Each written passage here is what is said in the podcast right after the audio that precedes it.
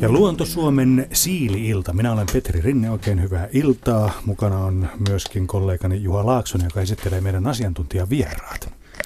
Asiantuntijoina tänään ovat Heidi Kinnunen ja Paavo Helsted, tohtoreita ja myöskin Nisekäs-ohjelmista tuttuja vieraita meille. Tervetuloa kesäiseen Pasilaan.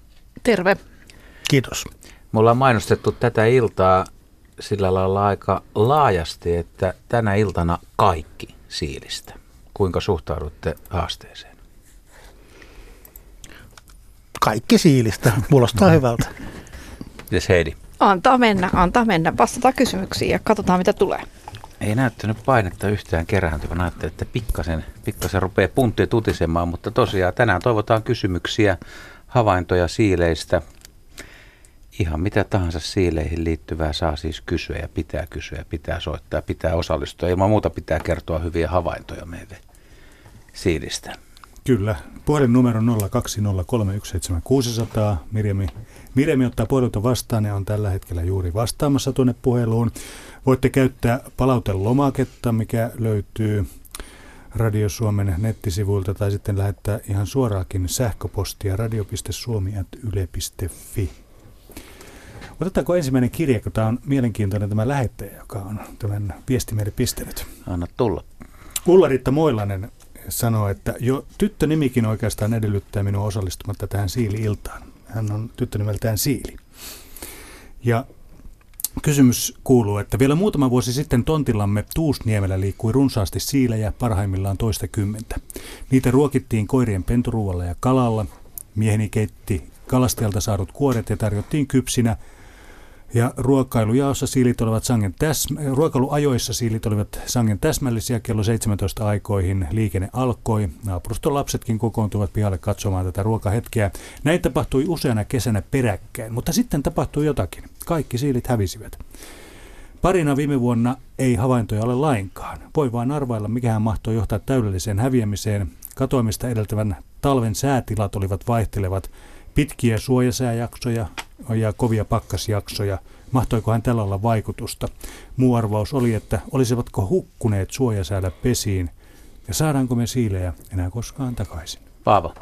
Joo, siis heti kiinnitin huomiota tuohon suojasääjuttuun, eli siis se on siilille kaikkein pahin talvi on oikeastaan sellainen talvi, missä on tämmöisiä niin sanottuja suvijaksoja, eli se niin kuin sulaa, ja, sulaa ja jäätyy uudestaan, eli niin kuin, silloin se pesä saattaa kastua ja, ja tota, silloin ne jäätyy sinne. Siileillä muutenkin se talvikuolleisuus on Suomen maissa aika, aika mahtavan korkea, että tota, sit tosi huonoina keleillä niin, niin käy huonosti.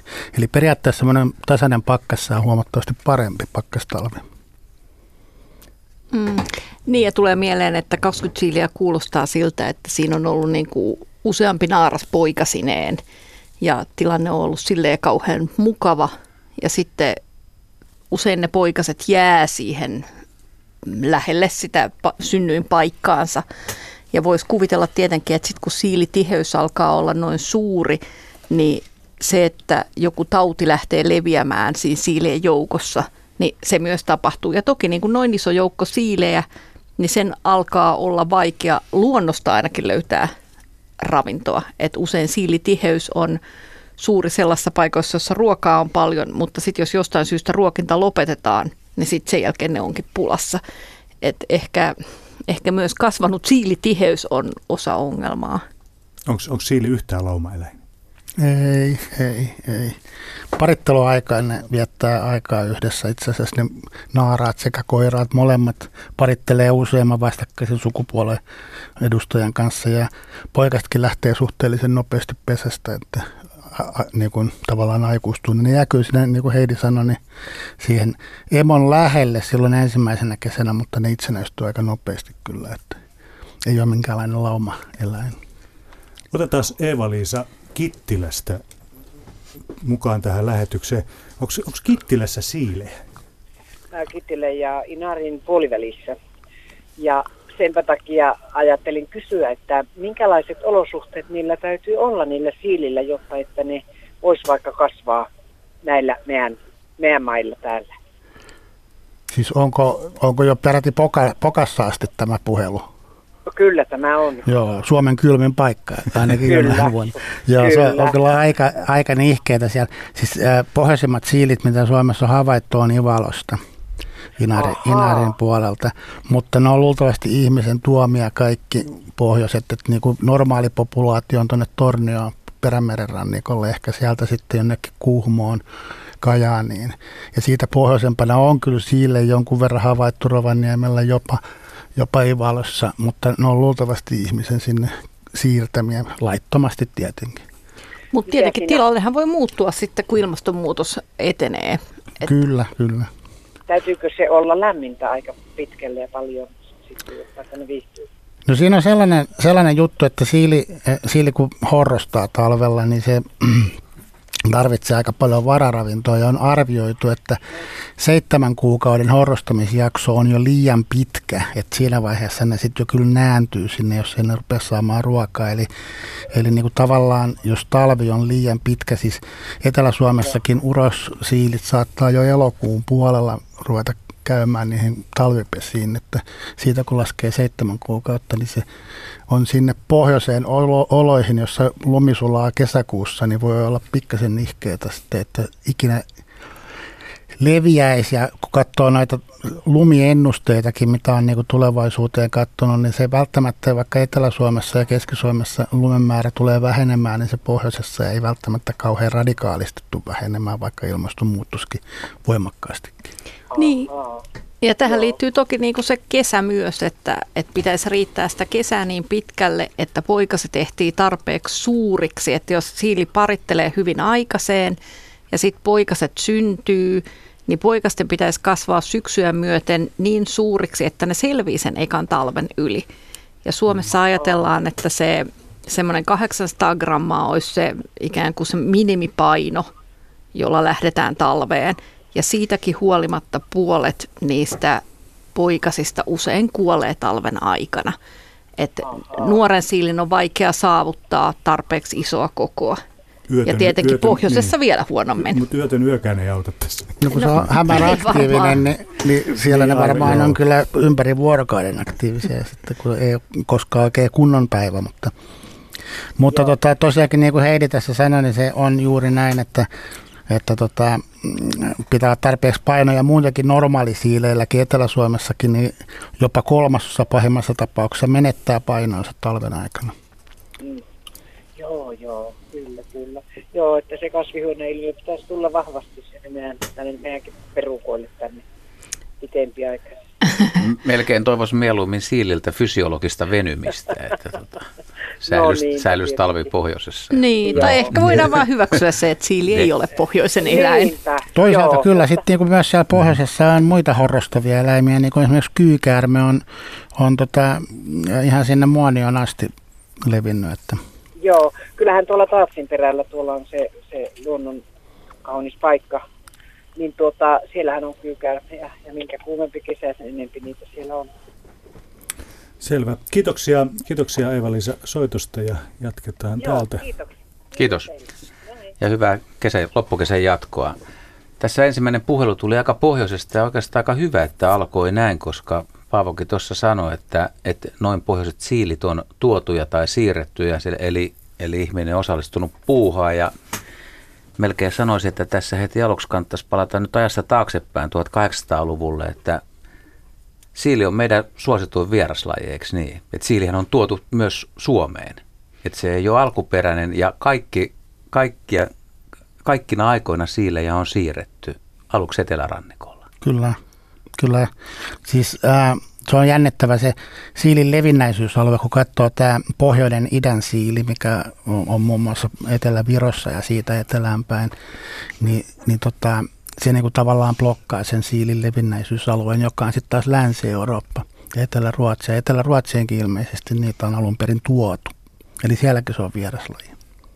Alku on ollut hankalaa, niistä on paljon tietoja, että siilejä on teilattu ja on pelätty ja kaiken näköisiä tarinoita. Ja tuommoinen mystinen kummajainen, joka yöllä, yöllä liikkuu, niin on varmaan aikoinaan hämmästyttänyt helsinkiläisiä kulkijoita ja turkulaisia. En tiedä, mihin kaupunkeihin se on ensimmäisenä tuotu, mutta mitkä tekijät teidän mielestäni on johtanut siihen, että siili on tosiaan niin kuin että kun nyt on tämä vieraslajihomma vähän liikaakin meikäläisen mielestä tapetilla, niin siili sentään on pitänyt pintansa ja sen, sen tota, kampanja on toiminut hyvin. Siitä pidetään, kuka ei puhu siilistä pahaa. Siinä on varmaan se semmoinen jännittävä juttu, että erotetaan toisistaan haitalliset vieraslajit ja vieraslajit. Eli haitalliset vieraslajit on jotenkin kauhean vaarallisia ja sitten nämä muut, siis siilillä ei välttämättä, se ei ole mitään semmoista lokeroa täällä jollain muulla eläimellä, minkä se tavallaan syrjäyttäisi. Niin totta, se on varmaan osittain vaikuttanut siihen. Ja kun se on kuitenkin suhteellisen pienikokoinen, niin sekään ei välttämättä ole mikään kauhean vaarallinen, eikä se riko autorenkaita eikä muuta kuin se ja autonollinen. Mm. Joo, hyvä, hyvä, totta. hyvä toi viimeinen perustelu oli loistava. Heidi, mitä Joo, toi, toi on ihan varmaan totta, että jos se rikkoisi autorenkaita, niin tässä alkaisi niin kuin nopea luokittelu tota, samaan kategoriaan kuin rotat ja jyrsijät, niin. että, että siitä päästään säkkää eroon. Ja tietenkin sitten ehkä niihin alkuvuosien ö, menestykseen varmaan liittyy sitten sellaiset uskomukset, että, että siilillä ja kä, siili voisi poistaa käärmeitä ja, ja siihen on liittynyt sit sellaista, että ikään kuin se olisi jotenkin hyödyllinen erityisesti. Ja, ja vielä edelleen on mun mielestä ihmisiä, jotka ajattelee, että siil, siilin avulla voit poistaa etanat puutarhasta ja se on musta ehkä pikkasen liiottelua, että kyllä varmasti siili syö etanoita puutarhasta, mutta siilillä on taipumus esimerkiksi syödä vain pieniä etanoita ja ne esimerkiksi ne semmoiset koirankakan näköiset espanjan siruetanat, niin siili jättää ne kyllä ihan rauhaan, ne jostain syystä ei kiinnosta sitä. Että kyllä se on ehkä myös sellaisen soman ja tarpeeksi pienen eläimen statuksella vetänyt hyvin, että se vaikuttaa niin mukavalta ja harmittomalta, vaarattomalta – mutta aika monien lajien osalla, kun keskustelee ihmisten kanssa, niin sieltä tulee jotain myös ehkä vähän negatiivista tai tämmöistä. Mutta mä en muista, että kukaan ikinä olisi omissa puheissani tuominut siiliin. Paavo tuolla heiluttelee jo, jotka sieltäkin Joo, siis löytyy. kyllähän siilillä on myöskin negatiivisia vaikutuksia. Se miettii sitä piikkipalloa, piikkikasaa, mikä se on. Se on niin kuin tavallaan karvat, mitkä on muuntunut niin siilillä on huomattavasti enemmän ulkoloisia kuin monilla muilla samankokoisilla nisäkkäillä. Sen takia, että se on hirveän vaikea saada niitä pois sieltä, kun ne tunkeutuu. Siellä on, siellä on kirppuja ja siellä on punkkeja ja siellä on itse asiassa kaikenlaisia virustauteja. Että kyllä siellä on niin myöskin negatiivisia vaikutuksia. On myöskin, mutta sitä ei välttämättä sillä oteta huomioon, että rottakin levittää kaiken näköisiä tauteja, mutta sitä pelätään ehkä sen takia jonkun verran, koska se on jotenkin likainen, mutta kyllä se, jos oikein tarkkaan miettii, niin kyllä se siilikin on aika likainen. Nyt noilla sanoilla varmaan muutama kuulija nyt pikkasen horjuu sillä siilin rakastettavuuden rajoilla sitten. Ky- kyllä mun mielestä tuossa Skotlannin ulkopuolella Hebrideillä on ollut sellainen tota, saari, jonne vietiin aikoinaan siilejä just tällaisessa puutarhan siivoamiseläinmielessä. mielessä ja sitten tilanne johtikin siihen, että koska siellä ei ollut mitään luontaisia vihollisia, siilikanta pääsi vähän niin kuin räjähtämään ja sitten se alkoi syödä lintuja munia. Ja sitten sit näillä saarella ö, tehtiin, tehtiin ratkaisu, että 1990-luvulla päätettiin poistaa siilit sieltä. Ajateltiin, että nyt, nyt loppui se linnunmunien syönti. Ja, ja ihan oikeasti niitä siiliä sitten britit lähti kyysäämään saarilta takas mantereelle, koska eihän niitä nyt lopettaa voinut. Ja jossain kohtaa sitten ne siilikanta saatiin alemmas ja no ethän se voi joka ikistä siiliä poimia. Se on vaan niin kuin totaalisen mahdotonta, koska jokainen on yhä mm. hankalampi löytää sen jälkeen, kun se populaatio saadaan alas. Mutta näistä maksettiin jopa palkkiota. Sitten seuraava soittaja lähetykseen. Mika Keski-Suomesta, tervehdys. Terve, terve. Minkälaista asiaa sulla? Mulla tämä tämä nyt liittyy lähinnä tuohon, tässä on varmaan 15 vuotta, mutta sattui sillä tavalla, että niitä siiliä oli, tämä on vähän mehtäinen alue, missä asutaan, mutta ne, ehkä syyllistyin siihenkin, että autoin niitä tulemaan ikään kuin tänne. mutta oikea vuoden aikaa siinä mielessä, mutta kun niitä ruokin, annoin, kalaa annoin ja niitä, niitä rupesi olemaan tätä siiliä vietävästi. Nyt oli seitsemänkin yhdellä kertaa kupi, kupi äärellä. Ja sitten ne tottu siihen, kun niitä, niille annettiin sitä ruokaa, niin kävi niin tuttavalliseksi, että siis kuistilla, se oli siis maan tasalla oleva kuisti, niin mä ajattelin, että mikäs nyt on.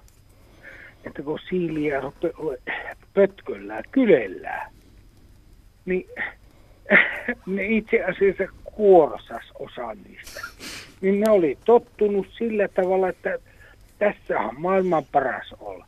Nythän niitä ruokitaan, että mitä sitä kauemmaksi lähtee.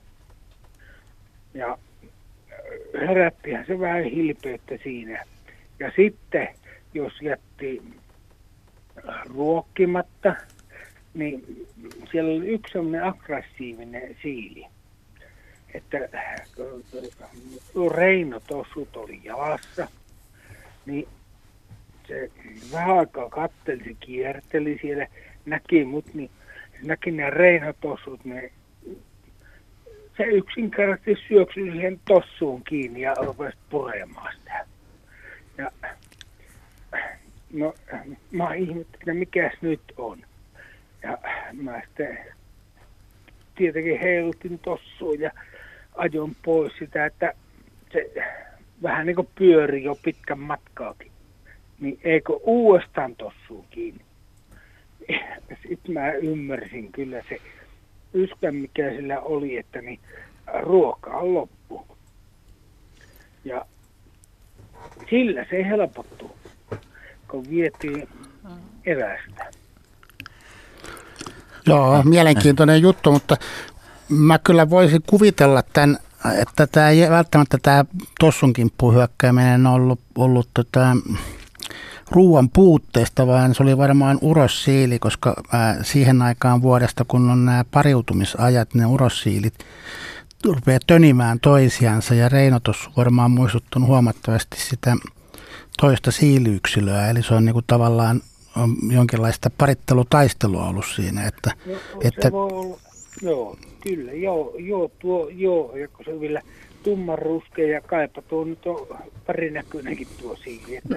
On se varmaan ihan oikean kokonen ja sitten jos siinä niitä siilejä liikkuu paljon, niin siihen tossuunhan on voinut tarttua myös toisen uroksen hajua ja se on vielä ärsyttänyt lisää. Joo. Ja se oli vielä, että kun ne rupesi ole ihan siinä, siinä oli mättäälläkin pehmeitä mättäitä, niin ne rupesi ole pötköllä ihan kylellä. Mä kuoleva, kun ne sairastunut. Mutta ei. Niillä on niin hyvät syötävät ja oltavat. Siis kuvaat ihan oikein tota kyljellään oloa, koska siili, siili rentoutuessaan ja mukavasti asettuessaan niin todella saattaa heittäytyä sillä puoliksi lähes kyljelleen. Että, että kyllä se, se, on, se on siilille hyvä asento makoilla niin. Ja sillä tavalla ne itse asiassa viettää myös sitten horroksessa aikansa. Että ei se horroksessakaan mene tiukalle kerälle, vaan, vaan pysyy silloin myös semmoisessa puolikylkiasennossa. Joo. Siinä on siilin hyvä lököttää ja Joo. ihan varmasti koki olonsa turvalliseksi. Joo. Ja sitten oli semmoinen äh, mielenkiintoinen asia, kun mä olin mm, no, joo, töissä ja mä tulin sinä vuonna, tuli ja säännöllisesti äh, tota, lettuja, siis paistoi semmoisella pannulla ulkona. Niin yksi siili oppui sen. Niin se jostain kumman syystä, aina kun mä, ja mä tein säännöllisesti, niin se tuli aina jostain sitä mehtästä, kun mä tuota, rupesin niitä lettuja tekemään. Se tuli mun jalkojen juureen. Ja mä sille annoin sitten, hän tiputteli tälle tumpaloja, kun niitä kypsy siitä, niin siinä meni koko kesä. Koko kesä se tuli aina, kun mä rupesin niitä lettuja tekemään, se, se ilmestyi siihen jalkojen viereen ja se otti kiltisti siinä, että mä annoin sitten sille. Joo. No se kuulostaa ihan loogiselta, koska kuulo ja haju on siilin parhaat aistit ja, ja kyllä se tota, epäilemättä siitähän tulee hyvä tuoksu, kun leppiä aletaan paistaa ja ne on rasvasia Joo. ja tota, sikäli sisältää energiaa, vaikka mä en tiedä, onko ne vehnäjauhot sinällään siilille hyvää ruokaa, jonka pitäisi syödä enemmän niin kuin, äm, eläinravintoa, mutta tota, epäilemättä se rasvanen lettu sille maistuu ja, ja täyttää sitä ravinnon tarvetta ja se varmasti kokee sen tuoksun ihan yhtä kutsuvana kuin kuka tahansa ihminenkin. Kyllä varmaan ja nytkin mulla on sellaisia pikkupömpeleitä, niin kyllä ne sinne vaan kömpii. Niitä, tosin on hyvin pahasti vähentynyt se siilikanta tässä, että niin, en tiedä mikä on vaikuttanut, mutta, mutta kiitos teille vastauksista. Kiitos, kiitoksia. Kiitoksia. Kiitoksia, kiitoksia. Mm, Miten tällainen ruokkiminen, kun ajatellaan ihan luonnonvaraisia eläimiä, niin, tai luonnossa yleensä, niin moni, moni eläin on saalistettava, eli se on saalistuskohde ja ei sopisi syödä ihan holtittomia määriä, koska kyllä se nisäkkäällekin vaikuttaa yleiskuntoon ja voiko esimerkiksi siileissä olla poikkeuksellisia lihavia, suoraan sanoen läskejä yksilöitä, jotka haittaa jo niiden ihan toimintakykyä, että ne, ne ei ole periaatteessa olisi luonnollisissa olo, olosuhteissa niin sellaisia? Kyllä, kyllä voi tietenkin olla. Siis kyllähän ne, niin kuin tavallaan vääränlainen ravintokoostumus ja ylipäätään tämä ruokkiminen yleensä ei välttämättä ole ihan kaikkein suositeltavin juttu, mutta onhan se tietenkin mukava su- ruokkia niitä.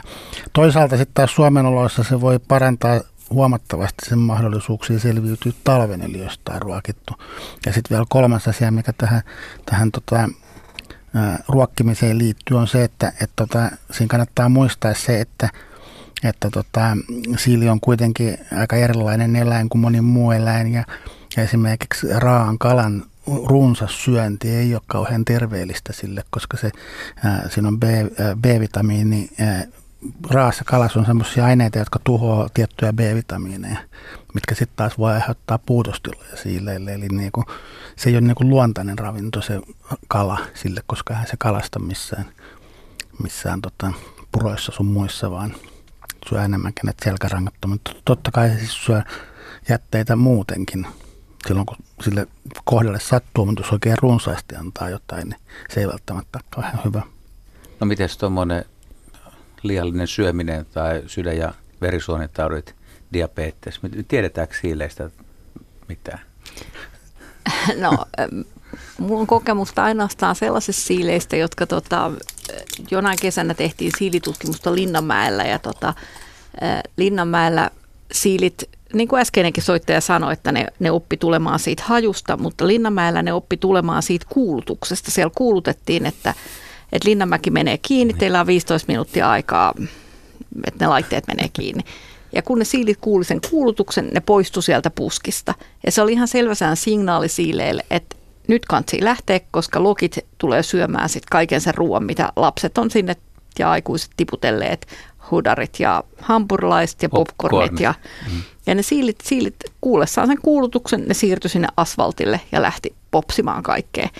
Ja, ja siinä kohtaa myös ihmiset vetäytyi sieltä puistosta niin, että se, se hetki oli se, jolloin niin eläimet oli syömässä. Ja ihan oikeasti siellä oli hyvin painaviakin siilejä, että oli, oli reilusti ylikilosia ja jo, jo niin kuin varhain. Että mä ajattelen itse niin, että siili, siili voi olla ylikilonen syksyllä – silloin, kun se on koko kesän tankannut ja valmistautunut horrokseen. Mutta siinä vaiheessa, kun juhannuksen alla siilit on niin kuin ylikilosia, niin kyllä, kyllä se kertoo siitä, että siellä on vedetty popcornia ja hampurilaisia enemmän kuin, enemmän kuin olisi hyvä. Et ei, se, ei se varmasti hyvää tehnyt. Kertooko toi myöskin nyt siitä, että tuota, siilin voisi kouluttaa halutessaan? Mm, joo, kyllä mä uskon, että siili toimii kuin Pavlovin koirat, että kuullessaan sopivan signaalin, niin ehkä vesi tulisi kielelle. Ja, joo, en ole koskaan kuullut siiliagilitystä. Voisiko siilin saada tota, hylkkäämään esteiden yli? Käytännössä kaikki eläimet pystytään kouluttaa jossain määrin, että jos niin oikein paneutuu siihen asiaan. varmasti siililläkin, kun kuitenkin nisäkäs otus ja suhteellisen iso taivot verrattuna moneen muuhun ryhmään, niin tota, varmasti pystyy opettamaan. Mutta mehän ei pidetä Suomessa niin kuin, luonnonvaraisia eläimiä lemmikkinä, että sit jos Suomessa jollain on siilimikkinä, niin se on sitten semmoinen afrikkalainen siili, jota saa eläinkaupoista, jotka mm. on sitten, miten mä sanoisin, kasvatettu lemmikeiksi. Että mm. suomalaista, lemmikkiä, suomalaista siiliä ei periaatteessa kenelläkään pitäisi olla. Kyllä mä luulen, että tuommoinen Linnanmäen siili voi olla aika fiksukin, kaupunkisiili. Kyllä ei se mikään hölmökaveri ole. Se edistää selviytymistä, että on tarkkana ja kuuntelee kaikki kuulutukset. Joo. Otetaanko hei Hanna mukaan lähetykseen? Hanna soittaa Helsingistä. Oletko käynyt Hanna katsomassa Linnanmäen siiliä? Kuule, en ole käynyt katsomassa. No, se on vielä tekemättä, mutta sulla oli kuitenkin kysymys. Joo, mulla on semmoinen kysymys, että tuota niin, me asuttiin silloin Tapiolassa. Oltiin tuota metsässä ja, tai se ei se ollut metsääkään, että se oli pellon reunaa. Niin tuota me löydettiin sieltä semmoinen pienen pieni siili. Ja ajateltiin, että se on poikainen, että se on nälissä, niin me otettiin se sisälle. Ja siellä sisällä me huomattiin, että se oli ihan täynnä semmoisia orastin punaisia pieniä ötököitä. Että tuota, sitten me yritettiin antaa sille maitoa. Mä tiedän, että siilille ei saa antaa maitoa, mutta kuitenkin niin ei se juonut sitä. Ja tuota, mutta poikainen se oli ihan selvästi, kun se oli niin pieni. Joo. Joo, joo just niin kuin mainitsin tuossa aikaisemmin, niin siilillähän on ihan oma kirppulajinsa, siilikirppu. Se, ei, se voi välillä käydä muissakin lajeissa, mutta se ei asumaan esimerkiksi ihmiseen ja näin, mutta saattaa purasta.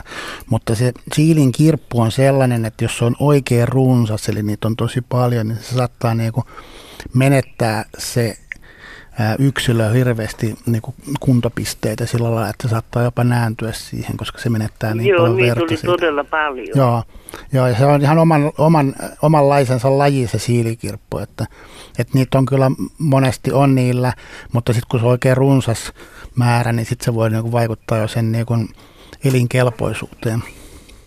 Käydään tässä vielä tämä maito läpi, kun soittaja sanoi, että maito, tämä laktoosihomma, mistä on keskusteltu. Niin, siis äh, kaikilla aikuisilla, kaikki nisäkäs poikaset, niin kuin ihminenkin, niin juo pienenä maitoa, emon maitoa, äidin maitoa, sitä maitoa, mikä on siinä lähimpänä.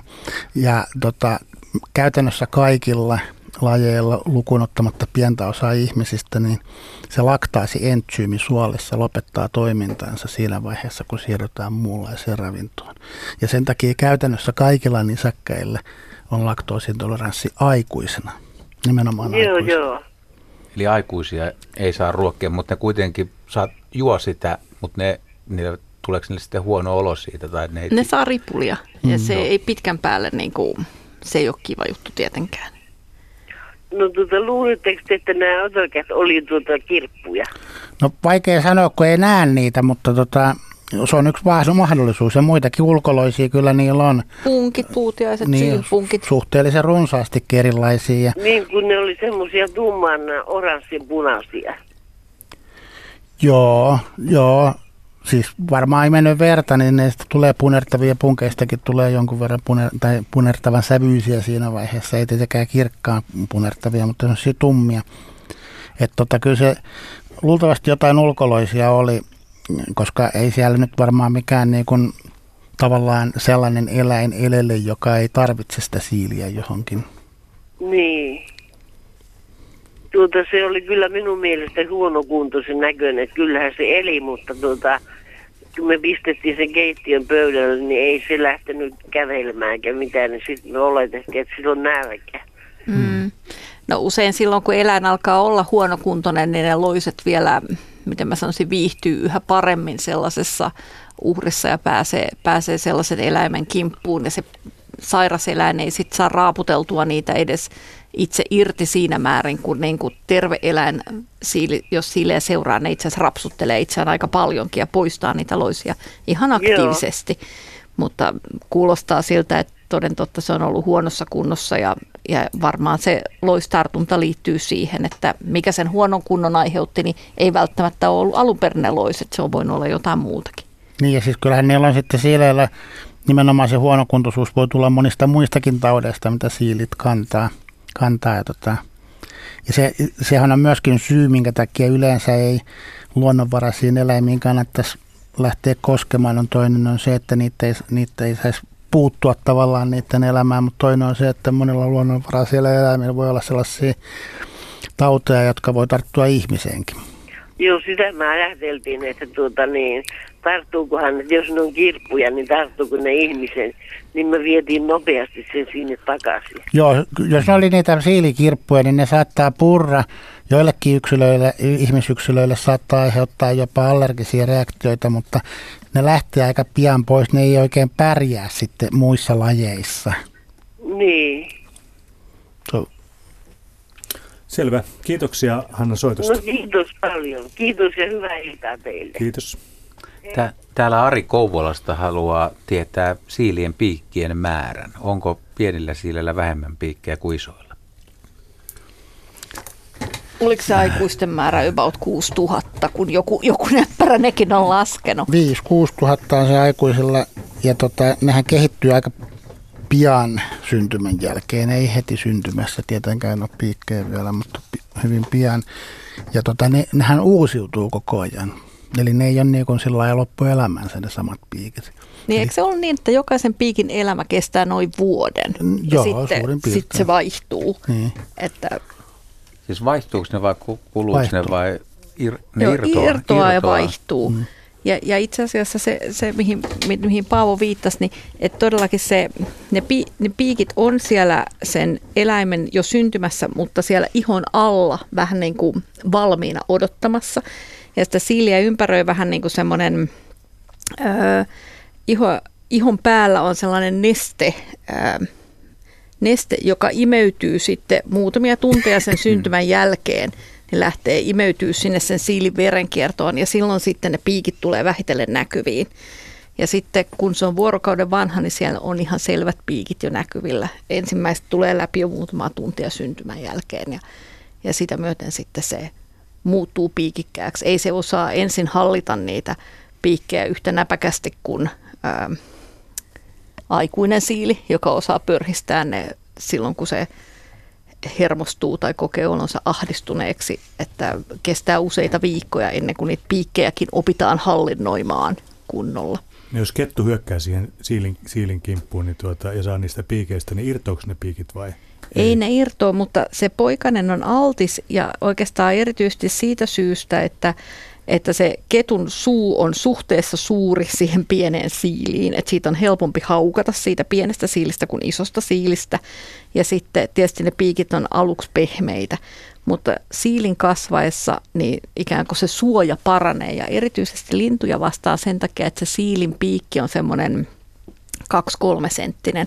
Ja jos se piikki on pidempi kuin linnun nokka, niin on tosi vaikea nokkasta sitä siiliä ilman, että saa ne piikit lintu itse nenälleen. Ja sitä myöten ne poikaset on just sille nokkimiselle alttiita, että jos siilin poikasia jää jonnekin äm, emosta erilleen, niin siinä helposti käy niin, että varikset, harakat, lokit tulee ahdistelemaan niitä. Oon kysynyt aika monelta kaverilta, että ootteko koskaan, tai tunnetteko ketään, kuka olisi laskenut siilien piikkejä, ja ne tietysti vähän naurahtaa sen, että hölmö kysymys, mutta toisaalta kun löytää auton alle jääneen siilin, niin eikö se nyt voisi olla yhdeksi elokuiseksi päiväksi puuhaa, että laskisi ne o- oikeasti, koska tuntuu, että se luku aina heitetään 6000, jossain vanhoiskirjoissa oli Mm. aikoinaan 20 000 tai vaihteluput, että, että saisi edes yhden siilin niin kuin todellisen lukumäärän. On niitä varmaan Las- joku oikeastikin laskenut. Kaiken näköisiä asioita lasketaan tässä maailmassa, niin kyllä varmasti siilin piitkin on laskettu Mutta et kerran. säkään tunne todennäköisesti ketään kollegaa, kuka on laskenut. En, ei tule heti mieleen. Että Etkä ole laittanut kenttäkurssilla ketään laskemaan en, koskaan. En, en, ole, en ole sitäkään tehnyt. Eikö Minkä jos- takia? Niin, mutta eikö se jos nyky, nykyteknologialla se voisi skannata ja Niin miten se helpoimmin laskettaisiin? kone, laskea? No sehän voisi olla tämmöinen lintu parvilaskentasysteemi, että laskee jonkun tietyn ala ja laskee sen koko pinta-alan, niin sillähän saa hyvän arvion. Ja Eli tarvii jo matematiikkaa, mutta toi, toi on puolipallo kuplavolkkarin muotoinen, että siinä pitää osata laskea. Mutta sehän on vähän- lätty sitten, kato kun se on jäänyt auton Jäänyt alle, että se on alle. helpompi tota arvioida sen koko. Mä luulen, että mä käytän sitä taktiikkaa. Ajattelin meinaa laskea siilin piikit, että jos löytyy kuollut yksilö. Semmoinen siisti. Mm. Siisti, niin tota, mä otan kynsileikkuri tai sakset ja pitää siis leikata se katki se piikki. Niin koska, ne. koska muuten, muutenhan sä lasket samoja ja meet sekaisin mm. jo 15 kohdalla. Se on mutta, mutta, mutta pitäisikö ottaa haasteen ja joskus kertoa, että paljonko tuli? Mitä meiltä olette? Se varmaan, siis mä ennustaisin, siis mä luin kanssa kirjallisuudesta, että siellä puhutaan viidestä tuhannesta tai kuudesta tuhannesta. Mä luulen, että se, niin kuin kaikki muutkin ominaisuudet, ää, eläimillä niin vaihtelee, niin varmasti toi, toikin vaihtelee, että ei se nyt ta- tasan 6000 kaikilla ole varmastikaan. Tässä sun tutkimuksessa nyt käy niin, että sä joudut ottaa ainakin kymmenen siilin Älä, otoksen. Mä otan yhden siilin otoksen ja briljeeraan sitten sillä. Tässä Heidin vastauksessa kävi myös ilmi, Täällä oli Kaija Tampereelta pohtinut sellaista asiaa juuri, että miten siili synnyttää, jos piikit on, ja eikö se aiheuta äidille tuskaa, mutta se jo kerroit tavallaan. Niin, että ne että... eivät ole siinä. Mm. Ja, sama, ja sama juttu myöskin parittelussahan voisi tuottaa tuskaa. Nämä piikit, jotka on pystyssä, niin siinä on jännä juttu, että ne, jokainen piikki on omalla lihaksella varustettu, niin kuin jokainen meidän karvakin on omalla lihaksella varustettu. Sen takia mekin pystytään nostamaan niskakarvat pystyyn. Niin tota, siili pystyy laskemaan ne piikit alas parittelun ajaksi. No tuosta kun parittelusta puhutaan, otetaan toi muon, josta Arto kysyy, että miten päin ne siilit sen tekee? Millä lailla ne parittelee? No se siiliuros nousee sen siilinaaraan ikään kuin päälle. Ähm, Mutta itse asiassa ne siilinaarathan on aika ronkeleita ja ne ei mitenkään niin kuin, mm, se voi kestää koko, koko, kokonaisen kesäyön, kun se siili, tai ehkä ei se ole kesäyö, se on kevätyö enemmän, jos se on siinä huhti, huhtikuun, toukokuun alussa. Mutta sitä siiliurosta juoksutetaan pitkään perässä ja se on semmoinen oikein klassinen playing hard to get, koska sen naaraan pitää ikään kuin, se ei voi luottaa sella, mihinkään ulkoiseen signaaliin sen uroksen niin kuin paremmuudesta. Sellainen, joka on vaan sattunut onnekkaasti talvehtimaan jossain hyvässä pisteessä, saattaisi olla jotenkin isompi ja pulleampi, mutta naaras ei luota siihen, vaan juoksuttaa sitä urosta ja, ja kyllä se sitkein, sitkein palkitaan, joka jaksaa sen naaraan perässä tota, ää, koko yön kulkea ja se naaras tuhisee ja tuiskahtelee ja on vastahakoisen olonen ja, ja sitten kun se on sitä tarpeeksi juoksuttanut, niin vasta sitten laskee ne piikit alas ja suostuu paritteluun. Joo, juuri näin, mutta tässä on myöskin semmoinen jännä juttu, että seuraavana yönä voi olla toinen uros kierrossa, eli kyllä naaraat parittelee useamman uroksen kanssa paritteluaikaan. Ja urokset useamman naaraan niin. kanssa. Ainakin yrittävät. Mm. No on, onko sitten, kun ne, pari, jos ne parittelee usein useamman uroksen kanssa, niin siis onko siili, lapset, sisarukset, niin sisarpuolia? Onko siinä syntyykseltä niin kuin useamman uroksen siittämiä poikasia? No ihan varma tästä mä en voi olla, koska en ole genetiikkaa tehnyt noilla, mutta hirveän monella lajilla näin on. Eli siis niin kuin tavallaan on yksi äiti ja sitten on useita isiä samalla poikueella. Niin en, epäilisin, että saattaisi siililläkin olla näin, varsinkin kun se parittelujakso kestää aika kauan tai suhteellisen kauan ja se naaras parittelee useamman urauksen kanssa. Se on mahdollista, mutta sitten toisaalta on myöskin sellaisia, että ne tavallaan ää, lajeja, jotka pystyy varastoimaan se siittiöt jonnekin ja sitten hylkää osan niistä. Että sellaistakin on, mutta sillillä mä en ole kuullut, että sellaista olisi. Otetaan soittaja Siilin seksielämä jäänyt vähäksi aikaa tauolle, mutta jatketaan siitä hetken kuluttua. Kalle Orimattilasta, tervehdys. Joo, Kalle Orimattilasta, on hyvää iltaa vaan. Iltaa iltaa. Minkälaista juttua?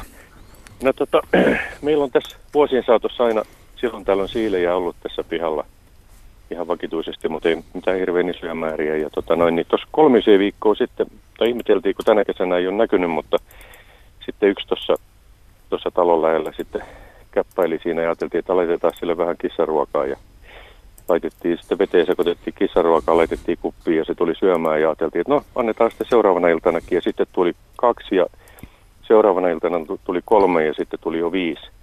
Ja tota, me jo laitettiin sitten kolme kuppia siihen, kun ne meinas ruveta tappelee siinä jo aika lailla siitä ruoasta. Mutta semmoinen kysymys siitä hommasta, kun tota, me tuossa vitsailtiin, että baari baari on auki, kun laitettiin ne ruoat aina sinne sitten, niin tota, niiden tuleminen aina vain aikaistui ja aikaistui. Eli pahimmillaan, parhaimmillaan, niin tota, noin kello 17 aikaa rupesi niin porukkaa tulee paariin ja tota, ne tuntuu aika, aika nälkäisiltä. Niin kysymys kuuluu, että onko tämä kuivuus, kun nurmikolla ei ole paljon etanoita, etanoita eikä kastelmatoja sun muita näkynyt ja kuivaa ollut muutenkin, niin olisiko ollut niin nälkäisiä, että ne tuli sen takia aikaisin, että aurinkopaisto oli täysin valosaa. Nimittäin nyt kahden viikon, reilu, kahden, tai reilu viikon kahden ruokinnan jälkeen, niin nyt ne tulee vasta pimeän aikaa ja aamulla on kyllä tota noin, niin kupit sitten kyllä tyhjänä ja tämähän oli niin kuin aika mielenkiintoista. Sitä aina iltaisin, niin mehän ei tekkari katseltu ollenkaan, laitettiin tuolit tuohon lähelle kuppeja ja seurattiin niitä. Että se oli, oli, oli tota, no niin vallan kiinnostavaa, mukavaa tota, seurata niiden touhuja tässä. Hyvin mahdollista, että kuivuus vaikuttaa moneenkin asiaan. Että, että tärkeintähän siinä ruokinnassa myöskin nimenomaan just näin hellejaksoilla monilla muillakin lajeilla on se veden saanti, eli kannattaa myös laittaa sitä vesikuppia sinne. Joo. Mutta on hyvin mahdollista. Toisaalta myöskin siinä on semmoinen juttu, että ne ää, yleensä melkein kaikki eläimet niin tunnistaa jotenkin sen, että mistä löytyy resursseja, eli nimenomaan ruokaa esimerkiksi tässä tapauksessa. Ne tulee uudestaan katsomaan sen paikan, että täältä sai ruokaa eilenkin, niin varmaan saa tänäänkin. Niin saattaa Joo. jo sen, senkin takia aikaistaa sitä, että ettei kaverit syö sitä ennen mua. Joo, ja ne oli tosi oppivaisia siinä, että meillä oli tuossa talon nurkalla syötettiin ensin, niin sitten muutettiin tuohon tohon tien toiselle puolelle, missä on semmoinen sireenipuska lähellä, niin se olikin hyvä paikka, koska aina kun tuli vähän liikettä, niin ne menee hyvin sinne pusikkoon sitten piiloon ja tulee takaisin. Mutta tosiaan niin, niin, niin tuntui vähän siltä, että pahin energia, niin kuin tämmöinen, että et, et, niillä oli kova nälkä, niin häipyi ja sen jälkeen ne rupesi tulemaan vasta pimeän aikaan tuohon sitten, sitten syömään. Ja tota, miten tämä ylisyöttäminen niille sitten, onko semmoista vaaraa nyt sitten, jos niitä joka ilta syöttää? Siitä jo aikaisemmin tuossa hieman mainittiinkin, mutta siis periaatteessa se on, jos on väärän tyyppistä ruokaa, niin se voi kyllä vaikuttaa niin kuin negatiivisesti niiden terveyteen. Eli ne kyllä saa sitä Joo. ruokaa paljon, mutta sitten se on niin kuin, vähän niin kuin ihmiselläkin, että jos syö väärällä lailla koko aika, niin kyllä sitä rupeaa kertymään sitten. Onko tuollainen kissan kuivan sekoitettuna veteen, niin onko se vääränlaista vai oikeanlaista? Se on varmaan ihan oikeanlaista, että se, se, se on proteiinipitoista ruokaa, joka varmasti kelpaa niille. Mä oon itse käyttänyt kanssa kissan märkäruokaa ja välillä miettinyt, kun Siili on vetässyt semmoisen 80 gramman pussin kokonaan, että aika raju määrä, niin. minkä se semmoinen puolikiloinen siili voi vetästä. Ja mietin kanssa niin. itsekin, että... että Tulikohan tarjottua liikaa niin, vai? Aivan, että menikö, menikö vähän överiksi ja olisiko pitänyt antaa jotenkin Joo. pienemmissä määrin. Mutta kyllä mä nyt niin kuin luottaisin siihen, että ei se, ei se eläin itseään kuoliaaksi syö kuitenkaan. Että, ja Joo. tietenkin syksyn, syksyn myötä se syöttäminen on tärkeää niille, jotta ne Joo. pääsee siihen hyvään horrokseen. Ja etenkin, no Paa siitä puhukin jo, että noin urokset ja etenkin vanhat urokset lähtee niin kuin ensimmäisenä horrostamaan – mutta tota, naaraat ja poikaset sitten, naaraat siksi, että synnytys ja imettäminen on heikentänyt niitä, niin niiden täytyy kauemmin sitten kerätä sitä ruskeata rasvaa talven varalle ja ne tarvitsee kauemmin sitä ruokintaa. Et sikäli kyllä se myöhään syksyllä jatkunut ruokinta hyödyttää juuri niitä naaraita, jotka niin. sitten on ne seuraavan vuoden poikasten tuottajat.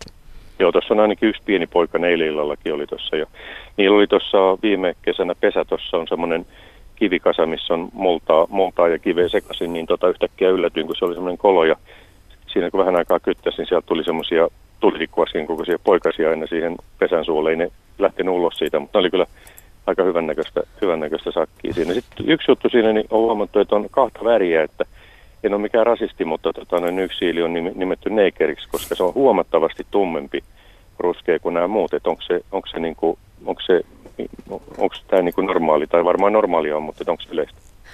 Onhan siileillä värivaihtelua. On, on, kyllä niillä on värivaihtelua ja sitten on myöskin sitten niin kuin, tummia vaaleita, sitten on myöskin näitä leukistisia yksilöitä. Taitaa olla jopa ihan albiinoja. On, se on tosi harvinaista kyllä, mutta siis niin kuin, löytyy värivaihtelua kyllä, että, mutta Joo. se ei nyt välttämättä haittaa sitä eläintä. Joo, tuossa oli sitten yksi juttu, niin Tampereelta toin 25 vuotta sitten Satakunnan kadulla oli siili kyhjötti kerrostalon seinän vieressä ja huomasin, että se oli verissä päin siinä ja auton allehän se oli jäänyt ja nappasin, se oli hengissä kuitenkin, nappasin kyytiin sen siitä sitten ja toin tänne kotiin ja me sitä hoidettiin pari viikkoa tuolla sisällä pahvilaatikossa ja se siitä tokeni ja tota noin, niin sen, se oli siinä, että sen toinen silmä oli ihan, että si, sitä silmää ei niin kuin enää ollut siinä, niin kuis vanhaksi noin elää, koska kaksi seuraavaa kesää, niin mä tapasin sen Jaska, Jaskaksi, se nimitettiin, niin tota, tämän Jaskan tässä tontilla kahtena seuraavana vuonna, vuonna ja se oli vaan helppo tunnistaa siitä, kun se oli yksi silmäinen.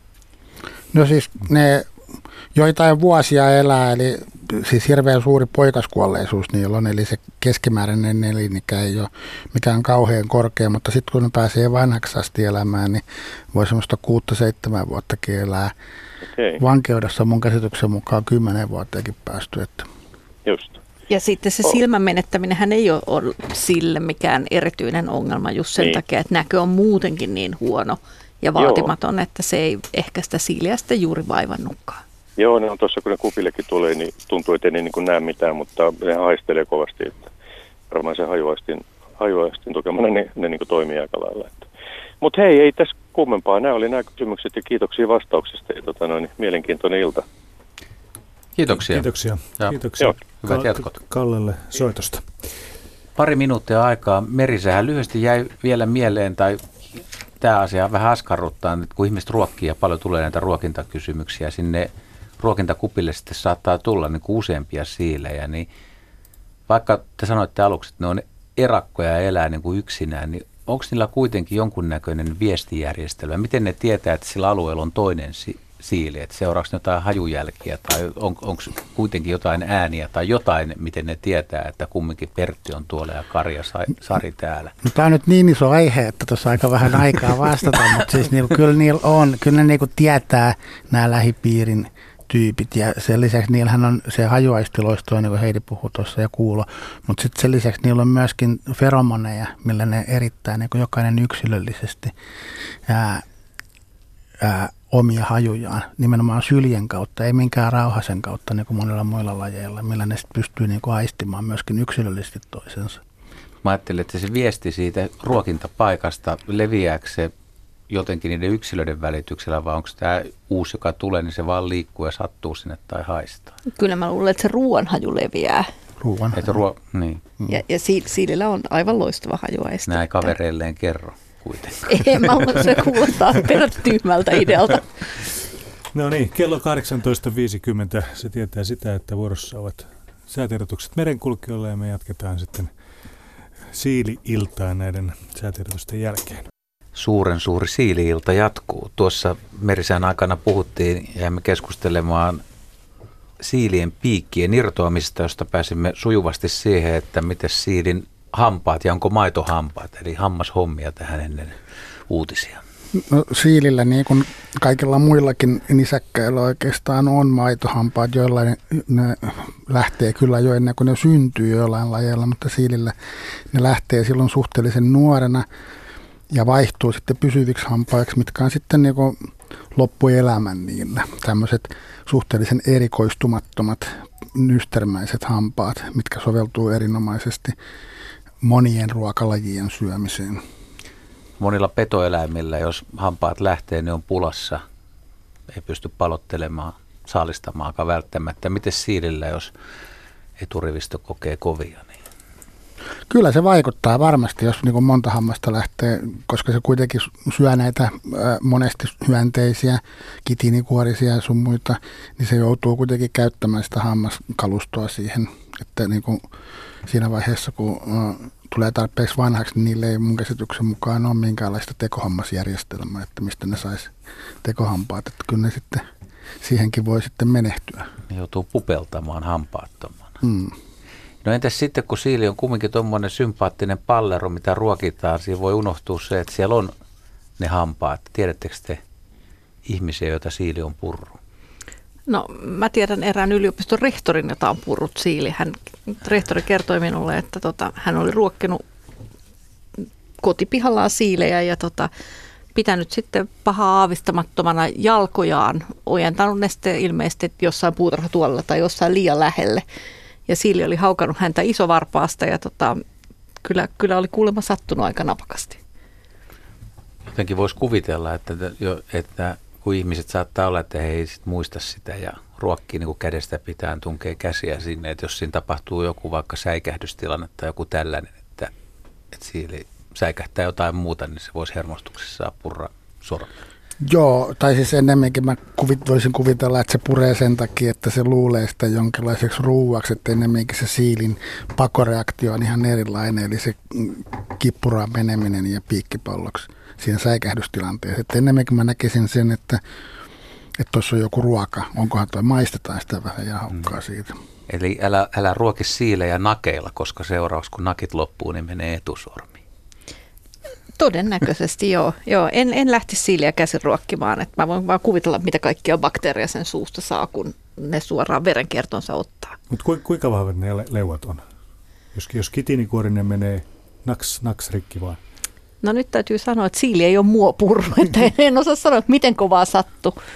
No siis mä voisin hyvin ennustaa, että jos on kuitenkin tuommoinen reilu kiloinen otus ja mua on ainakin purrut tuollaiset muutaman sadan gramman pienemmät otukset, mitkä sattuu aivan hirveästi, kun ne puree, veri lentää, niin varmasti siilin puremastakin veri tulee kyllä. Onko se siilin, onko se, miten, miten paljon se suu aukeaa? Kyllä se aukeaa ihan sillä siilimäisesti suhteellisen isoksi. niin, kyllä se semmoiseen haukutukseen aukeaa. Jos se avaisi suun täysin, niin mahtuisiko pingispallo just just suu? Ei varmaankin. Uh, Mutta mikäs, professori Varvas mahtui. Ei pingispallo niin mm. iso. No on se jos aika iso. No on se aika iso. Mä ajattelin, että jos se venyy kuitenkin. Joku voi kertoa, joku voi kokeilla.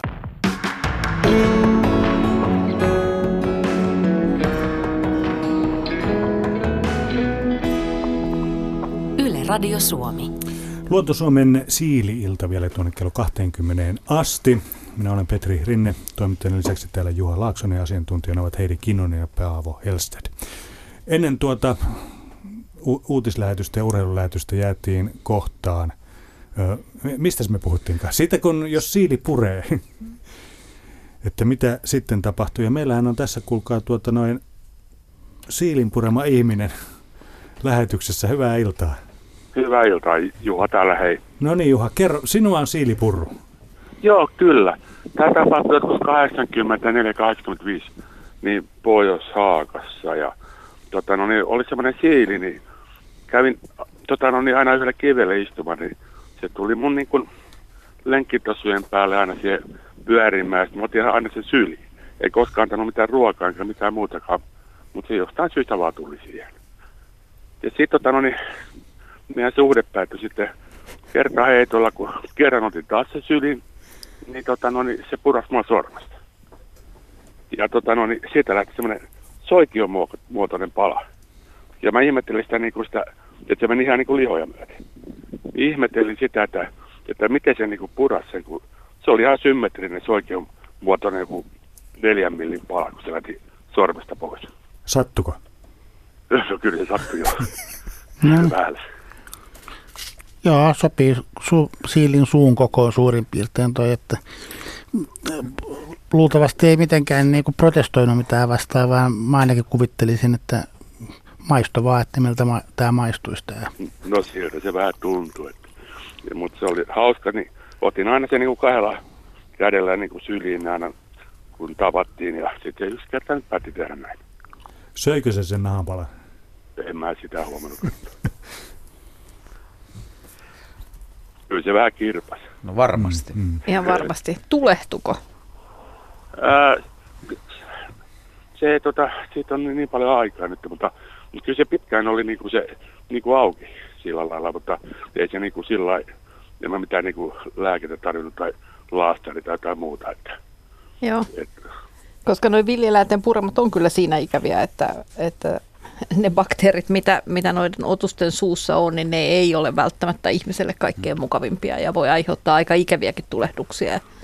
Kyllä, joo. Ja kaikki ei hoidu ihan niin kuin perusantibioteillakaan, että, että sit, sitten kun viljelän on puru, niin kannattaa kyllä kannattaa lääkärissä kertoa, mikä puri. Joo, no en kyllä mennyt tämän tapauksen takia lääkäriin, että kuomaa hölmöttä, niin vähän kuin aina otin sen syliin. Mm. Mm.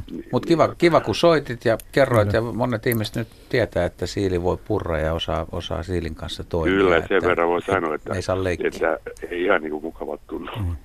Mutta hyvä, että tarina päättyy hyvin. Joo, kyllä, kaikki meni hyvin. No niin, kiitos. Joo. Kiitos, Hei, kiitos. Hei.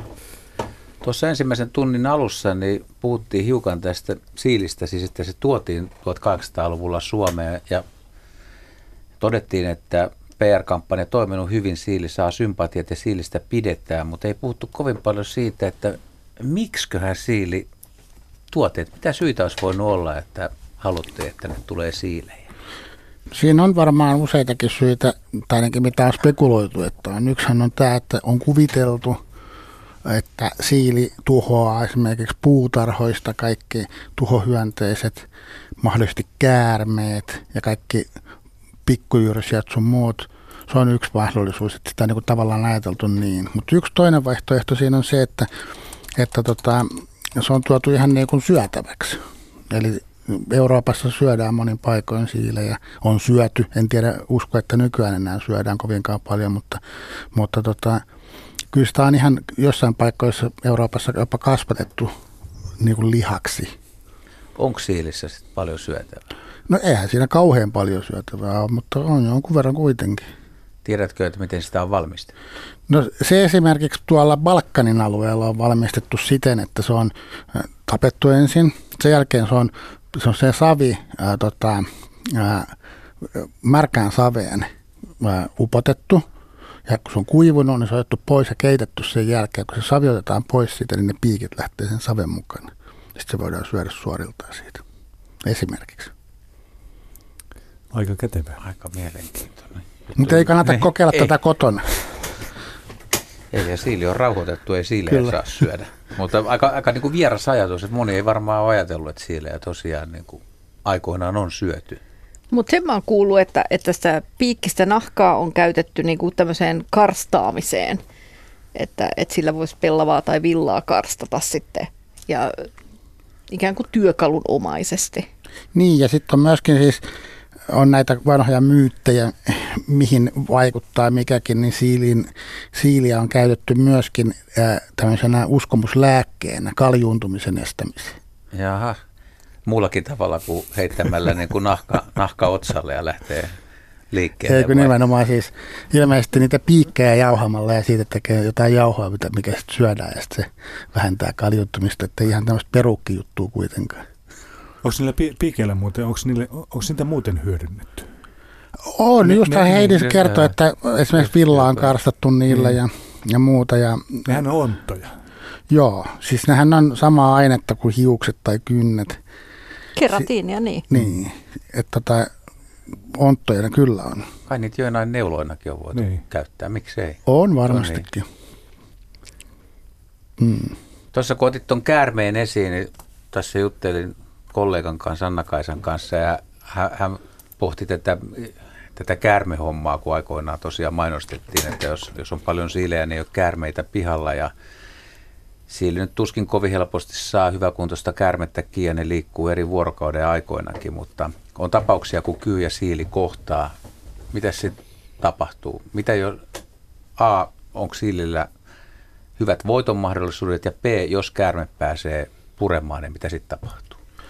No siis ää, mun käsityksen mukaan tämä on nykyään aika myytti tämä, että kun joskus vanhoissa koulukirjoissa ollut, että siilit poistaa pihoilta käärmeet ja näin, ei ne sitä varmastikaan tee, mutta joku, joku totuus siellä saattaa piillä, koska se kyyn myrkky, esimerkiksi kyykäärmeen myrkky, ää, niin siili pystyy omalla ää, fysiologiallaan blokkaamaan sen tehon. Eli se ei tavallaan, se ei, myrkky ei tehoa siiliin. Mutta silti mä en usko, että se niinku aktiivisesti niiden kimppuun hyökkäisi.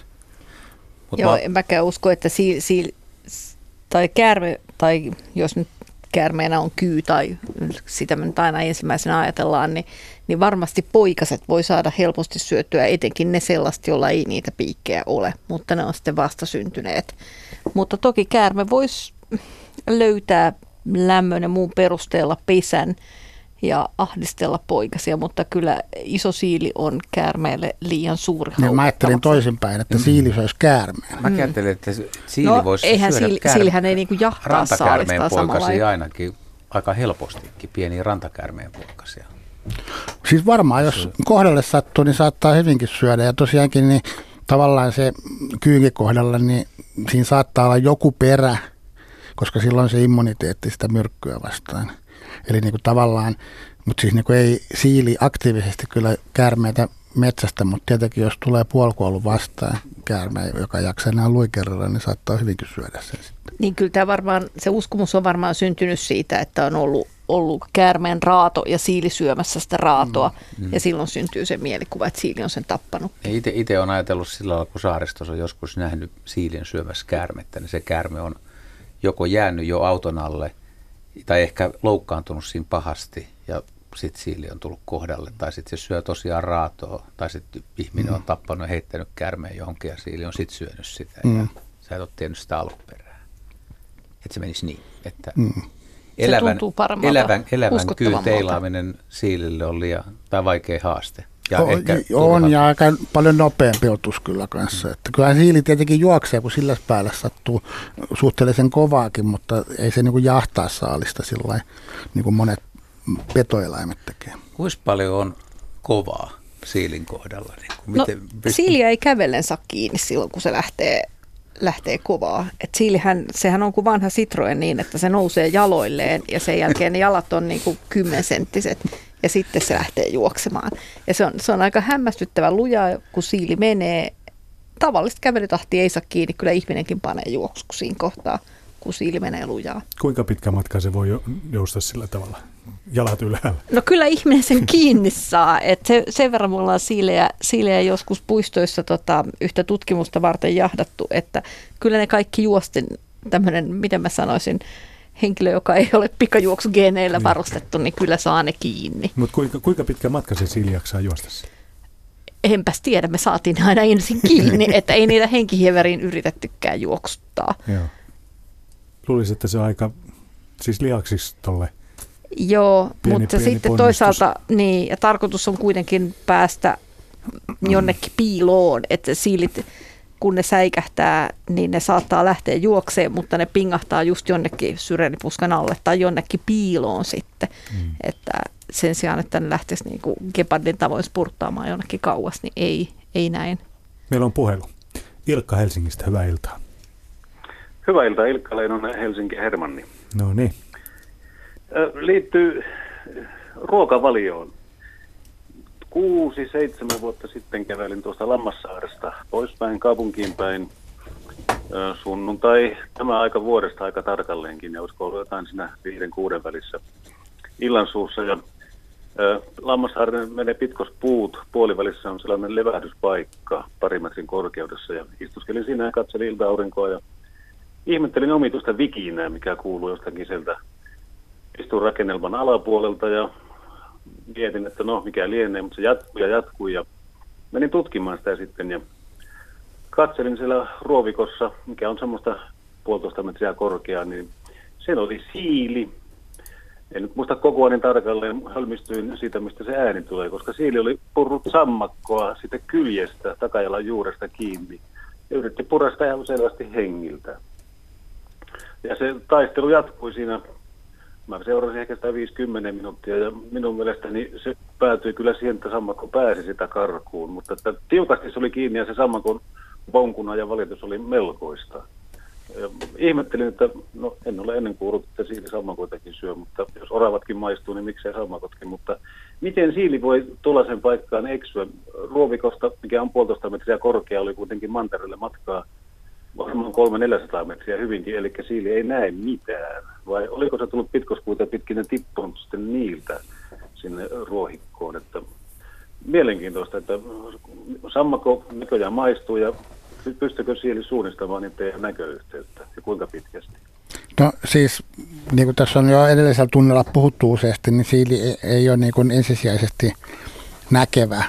Näkee kylläkin, mutta ei kauhean hyvä se näköaisti ole, eli se ää, muiden aistien perusteella menee ja siili on myös hyvä uimaan, eli periaatteessa kyllä pystyy, pystyy myöskin hyvin kosteissakin paikoissa liikkumaan. Ahaa, Ja okei. sitten tämä ravintopuoli, niin siili on kaikkiruokainen, vaikka pääsääntöisesti onkin hyönteistä tai selkärangattomia ravintoa, mutta varmasti kun sammakon kohdalle sattuu tai jonkun maassa pesivän linnun kohdalle, niin munat syö ja sammakot syö ja, ja tota, saattaa, saattaa tota huonokuntoiset pikkujyrsijätkin mennä siinä samassa. Joo, eli sammakko ei ole mitenkään niin kuin outo. Ei, ja periaatteessa siis on, myö, siis on myöskin osa ravinnosta on myös kasvikunnasta, eli marjoja ja hedelmiä ja tämmöistä myöskin syö siili ihan Kyllä, kyllä. säännöllisesti.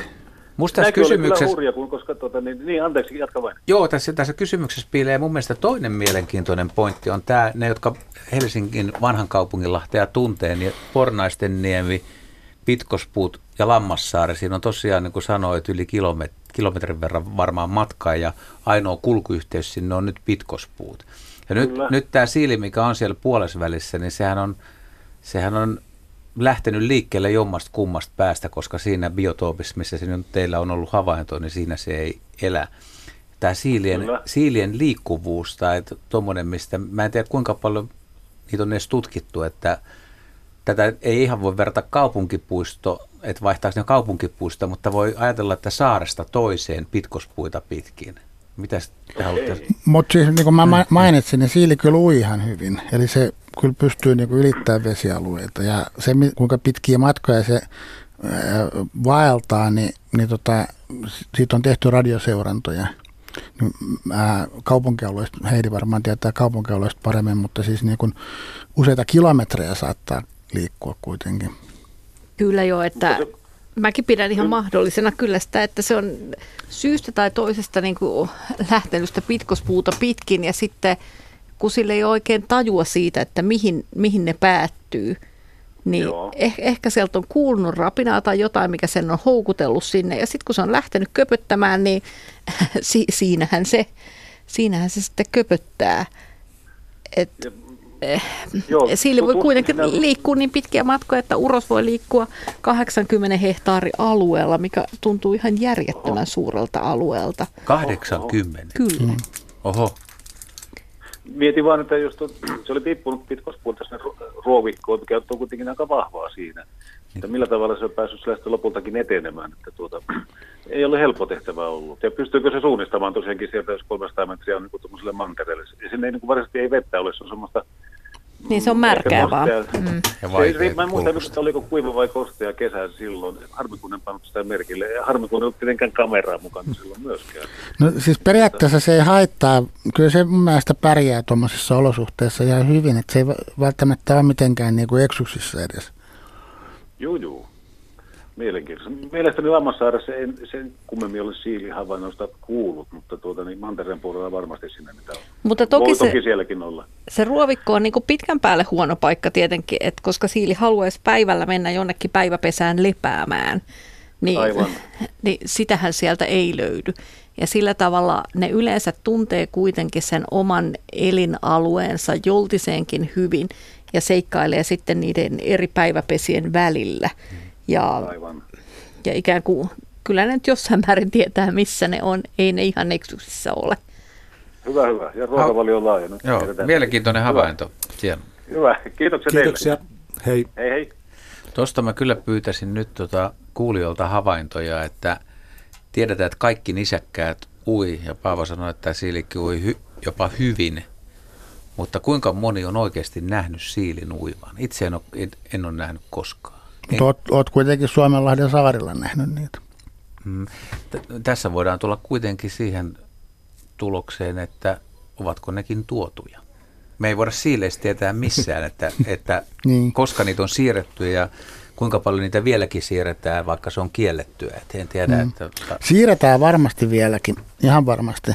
Ja, ja kyllä nämä niin kuin, se nopea leviäminen ympäri Suomea niin varmasti on ihmisen aiheuttama. Onko Ahvenanmaan siilit, niin jos ajatellaan sitä, että olisi tuotu Turkuun ja Helsinkiin aikoinaan, niin onko tuotu Maariahaminaankin, että onko Ahvenanmaan siilikanta tuotu, että se ei ole kuitenkaan levittäytynyt niin kuin saaristoketjuun? On, on, siis kun mun, siis Sukulaiset toi. Niin, sukulaiset toi aiko Saksasta. Saksasta toi tuolta Lounais-Saksasta niin se ensimmäistä. Ei kun toi, siis Ruotsiinkin on ilmeisesti ihminen itse tuonut alun perin siilin. Ja sitten nämä siilit, mitkä Suomessa on, niin ää, se mitä niin kun lukee kirjallisuudessa, niin siinä on, että niitä on tuotu Ruotsista ja niitä on tuotu Virosta. Mutta on alun perin Viroankin tullut Euroopasta. Ei, Tuotu. Niin, ei ne ole levinnyt itse Viroon myöskään. Siellä on niin eri siililajia siellä Etelä-Virossa. Ne menee jonkun verran päällekkäin. Tämä on vähän mystinen. Mä yritän miettiä, että missä se siilin alkukoti sitten on. Että Länsi-Euroopassa. Siis Länsi-Euroopassa niitä on lehtimetsissä. Että siellä niitä on myös ikään kuin taajamien ulkopuolella ihan, ihan lehtimetsissä, mm. kun meillähän ei havumetsissä siilejä ole. Suomessa se on aika, tota, aika kulttuurisidonnainen laji täällä. Niin, että ikään kuin jäljittelee sitten sitä, mikä olisi sille luonnollisempaa ympäristöä. Mutta pärjäisikö, tai pärjääkö siili kuitenkin, vaikka se on kulttuurilaji, niin onko semmoisia siilejä, jotka ei ole ihmisten kanssa lainkaan tekemisissä? Tai edes No niinku varmaan puut- suurin osa on. Ei, että ei ole- millään lailla, siis mä puhun myöskin siitä, että ne ei, ne ei pyöri sun puutarhassa, ei pelkästään ruokinta, mutta että ne ei hyödynnä vaikkapa komposteja tai, tai puutarhatuotteita tai Mm. jotain, että ne on oikeasti hyvin lähellä niin kuin luomusiiliä, joka No elää siis ja voisin kuvitella, että jossain varsinais-Suomen isoilla lehtimetsäalueilla saattaisi hyvin kielellä niitä, mutta pääsääntöisesti se on Suomessa kuitenkin niin kuin taajamien ja kulttuurimaisemien laji. Että Ja hyödyntää niin vahvasti ihmisen rakennuskantaa, rakennusten alle tekee pesiä ja käyttää suojana sitä. Et yksinkertaisesti ne talvipesät hänkin on myös sellaisia, että niihin siili laittaisi mielellään lehtiä sisään, lehtiä sammalta heinää, ei mitään havuja siis. Ja, ja lehdistäkin vielä siili suosii sitten sellaisia lehtiä, jotka ei mene esimerkiksi vaahteraa, joka on suhteellisen iso ja menee semmoiseksi vähän rullamaiseksi ja pitää siellä ilman sisällä. Ja sen sijaan sellaiset lehdet kuin vaikka koivu, jotka menee ö, lättään ja kastuu, niin ne ei ole läheskään niin hyvä laatusta pesäkamaa kuin esimerkiksi vaahtera. Mutta eikö nykyajan kaupunkin rakentaminen kuitenkin siis ole, sanotaan, että niin kuin siilien parhaat ajat on ollut aikaisemmin, koska nykyään rakennetaan suht tiiviisti, rakennetaan aika steriilisesti, steriilisti ja rottapelon takia esimerkiksi tukitaan, tukitaan näitä sokkeleita tai tehdään semmoisia, että, että kaupunki ei välttämättä enää tarjoaisi niin paljon kuin aikaisemmin siileille, varmastikin- eikä avokomposteja, ei tällaisia joo, ja sitten myöskin nämä puistot on aika tavallaan ylihoidettuja. Eli siellä ei ole niinku tarpeeksi sitä kasvillisuutta, mikä suojassa olla, missä olisi myöskin ne kaikki hyönteiset ja muut ravintokohteet sitten. Joo, kyllä tämä nykyinen tontittaminen, jossa ihmisillä on niin pienet tontit, että niillä on aika ja mahdollisuus pitää ne siisteinä ja puhtaina, että sinne ei synny semmoisia risukasoja, kun ennen vanhaan isoille tonteille syntyi ja ihan normaalisti pidettiin. Ja sitten jostain syystä mä oon oikein kiinnittänyt tähän hu- huomiota, mutta ihmisillä on tapana aidata pihansa ja sen lisäksi, että ne aitaavat ne, niin ne tekee vielä sellainen hyntisti, että se aita rakennetaan sinne ihan maahan asti, millä estetään kaikkien pienten eläinten kulkeminen. Et itse, itse jos rakentaisin pihalle aidan, niin jättäisin sinne sitten sen 15-20 sentin rakosen alle. Ei se naapuri sieltä sinua tirkistele. Niin, mutta Juhan koira voi karata semmoisesta. Ei meidän koira karkaa koskaan. Mites Petri, onko sulla siilin mentäviä rakoja? Eh, Vähän kotipihalla. Meillä, joo, meillä on, tota, noin, meillä on semmoisia peuranmentäviä. Tai siis aita on sen ko- korkunen, että peura on välillä siellä lintulaudalla syömässä kaiken näköisiä kaiken näköisiä juttuja, mutta en, en, siis täytyy sanoa, mä asun siis kir- kirkkonummella rivitalossa ja meidän ta- ta- takapi- takapiha aukeaa siis ihan metsä, missä ei ole ollenkaan rakennuksia, mutta en ole siiliä nähnyt. En, Kirkkonummi on aika havupuuvaltaista, ainakin se kirkonkylän lähellä olevat alueet. Mm. Et voi olla, että siellä sitten Upinniemen suunnalla ja Porkkalanniemellä voi olla enemmänkin sit parempaa habitaattia. onko Juha nähnyt kirkkonummella yhtään siiliä? No, tässä yritän muistella, että missä on, täytyy tunnustaa, että koska kohan viimeksi on nähnyt siilin. Kyllä mä keväällä näin, mutta, mutta, mutta tota, en ole nähnyt siis Helsingissäkään tänä vuonna kuin yhden tai kaksi. Ja me, me voidaan ottaa tässä välissä puheluja vähän haudutella, mutta vaan teille, että niin kuin miten, miten siilejä lasketaan ja miten, tota, miten me voidaan todeta, että kun lukee jotain kirjoituksia, niin onko siilet vähentynyt tai, tai tota, runsastuneet ja miten niitä voisi arvioida ja kuka olisi hyvä arvioimaan ja mikä on siilin suurin kuolinsyy. Tota, mutta ehkä Joo, otetaan puhelu. puhelu otetaan puhelu, puhelu ensin ja sitten käsitellään tätä. Hanski kertoo nyt meille Janakkalasta jännitystarinan. Tervehdys. No terve, terve. Ensin mun täytyy nyt kertoa yksi toinen tarina ensin alkuun, jos sopii. Mä otan kiinni tuosta siilien levinnäisyydestä. Mä tota, oltiin tuossa Euroopassa, ajeltiin Hollandin Saksan rajamailla tässä loppukesällä ja takajuonnuksen jälkeen. Ja, ja tota, siellä oli liikennemerkki levähdysalueella, jossa oli villisika ja siilinkuva. Ja molemmissa oli ruksit päällä. Ja mentiin levähdysalueelle, niin mä en, näin ensimmäisenä siili, joka oli tietysti kuolleena, koska rekka oli vetänyt sen yli, ikävä kyllä. Mutta sitten hetken aikaa, kun siinä istuttiin siinä pöydän ääressä, siinä oli semmoinen, äh, niin kuin levähdysalueella on tämmöinen retkipöytä, kiinteä betonina, istuttiin siinä, niin yksi siili meni, siellä, meni roskatynnyrin takana. Ja tota, siinä on asuinalueisiin on matkaa siis kymmeniä kymmeniä kilometrejä ja ympärillä oli tämmöinen vaahtera ja lehmus ja tammimetsä. Ja mä luulen, siinä mietin, että mä oon aina olettanut, että siili tarvii niin kuin tavallaan ihmisen siihen, siihen elinalueeseensa, mutta toi muutti kyllä käsityksen ihan täysin, mm, koska mm, siellä ja... ei ollut ihmisasutusta. Sano, Joo, siis taikasanan tämä, tammenterho. Niin, ja tämä just se, mistä äsken Joo. puhuttiin, eli tämä niin alkukotialue. Juuri, aha, Länsi-Eurooppa, eli siellä ne kyllä Joo. elelee metsissä, että se ei välttämättä kyllä, ole kyllä. ihmisseuralainen siellä. Joo, se, se kyllä muutti mun käsitykseni siitä. Mä paljon, paljon eläessäni siilien kanssa sitä siiliä nähnyt. Ja, ja tämä seuraava tarina, mistä mun oikeastaan alun perin piti puhuakin, niin tavallaan niin kuin viistää sitä, että mä olin tuolla ää, tässä keväällä Biilnäsissä, Pinjaisissa, jossa on vanhaa asutusta ja kiviaitoja ja kaikkia tämmöisiä, niin kuin kaikki suurin piirtein tietää varmaan. Niin, niin tota, mä sain, sain siellä todistaa tämmöistä aika, aika dramaattistakin tilannetta, että siili ja käärme kohtas. Tämä käärme oli, käsittääkseni se oli rantakäärme, ja tota, se rantakäärme ää, hyökkäili, se oli, siili oli jahdistanut sen kiviaidan kupeeseen ja, ja hyökkäiliä kohti. Siili ei mennyt rullalle, mutta se laski sen piikit sillä päänsä yli, tavallaan että se pää painui sinne alas eteen ja meni koko ajan sitä käärmettä kohti niin, että se käärme sen kiviaidan, ison lohkokiven tai niin, niin lohkokiven, joo, lohkokiven sen siilen, siilin piikkien väliin. Ja se, käsittääkseni se kuoli, se käärme siihen. Ja tota, mä seurasin sitä pitkän aikaa, mutta kun se oli naapurin tontilla, mä olin eri tontilla ja mä en päässyt ihan näkemään sitä koko loppukaneettia, kuinka siinä sitten loppuvaiheessa kävi. Kun en uskaltanut mennä tietenkään toiselle tontille ja se kiviaika oli sen verran korkea. Mutta tota, siinä mä olettaisin näin, että se kuoli siihen ja, ja siili ihan, ihan niin kuin tarkoitushakuisesti jahtasi sitä käärmettä. Kun mietittiin sitä, että monta kertaa miettinyt, että on, kun kä- siilillähän on semmoinen tietysti maine, ainakin mulla ainakin ja koulua josta lähtien, että se on tämmöinen käärmevihollinen. Niin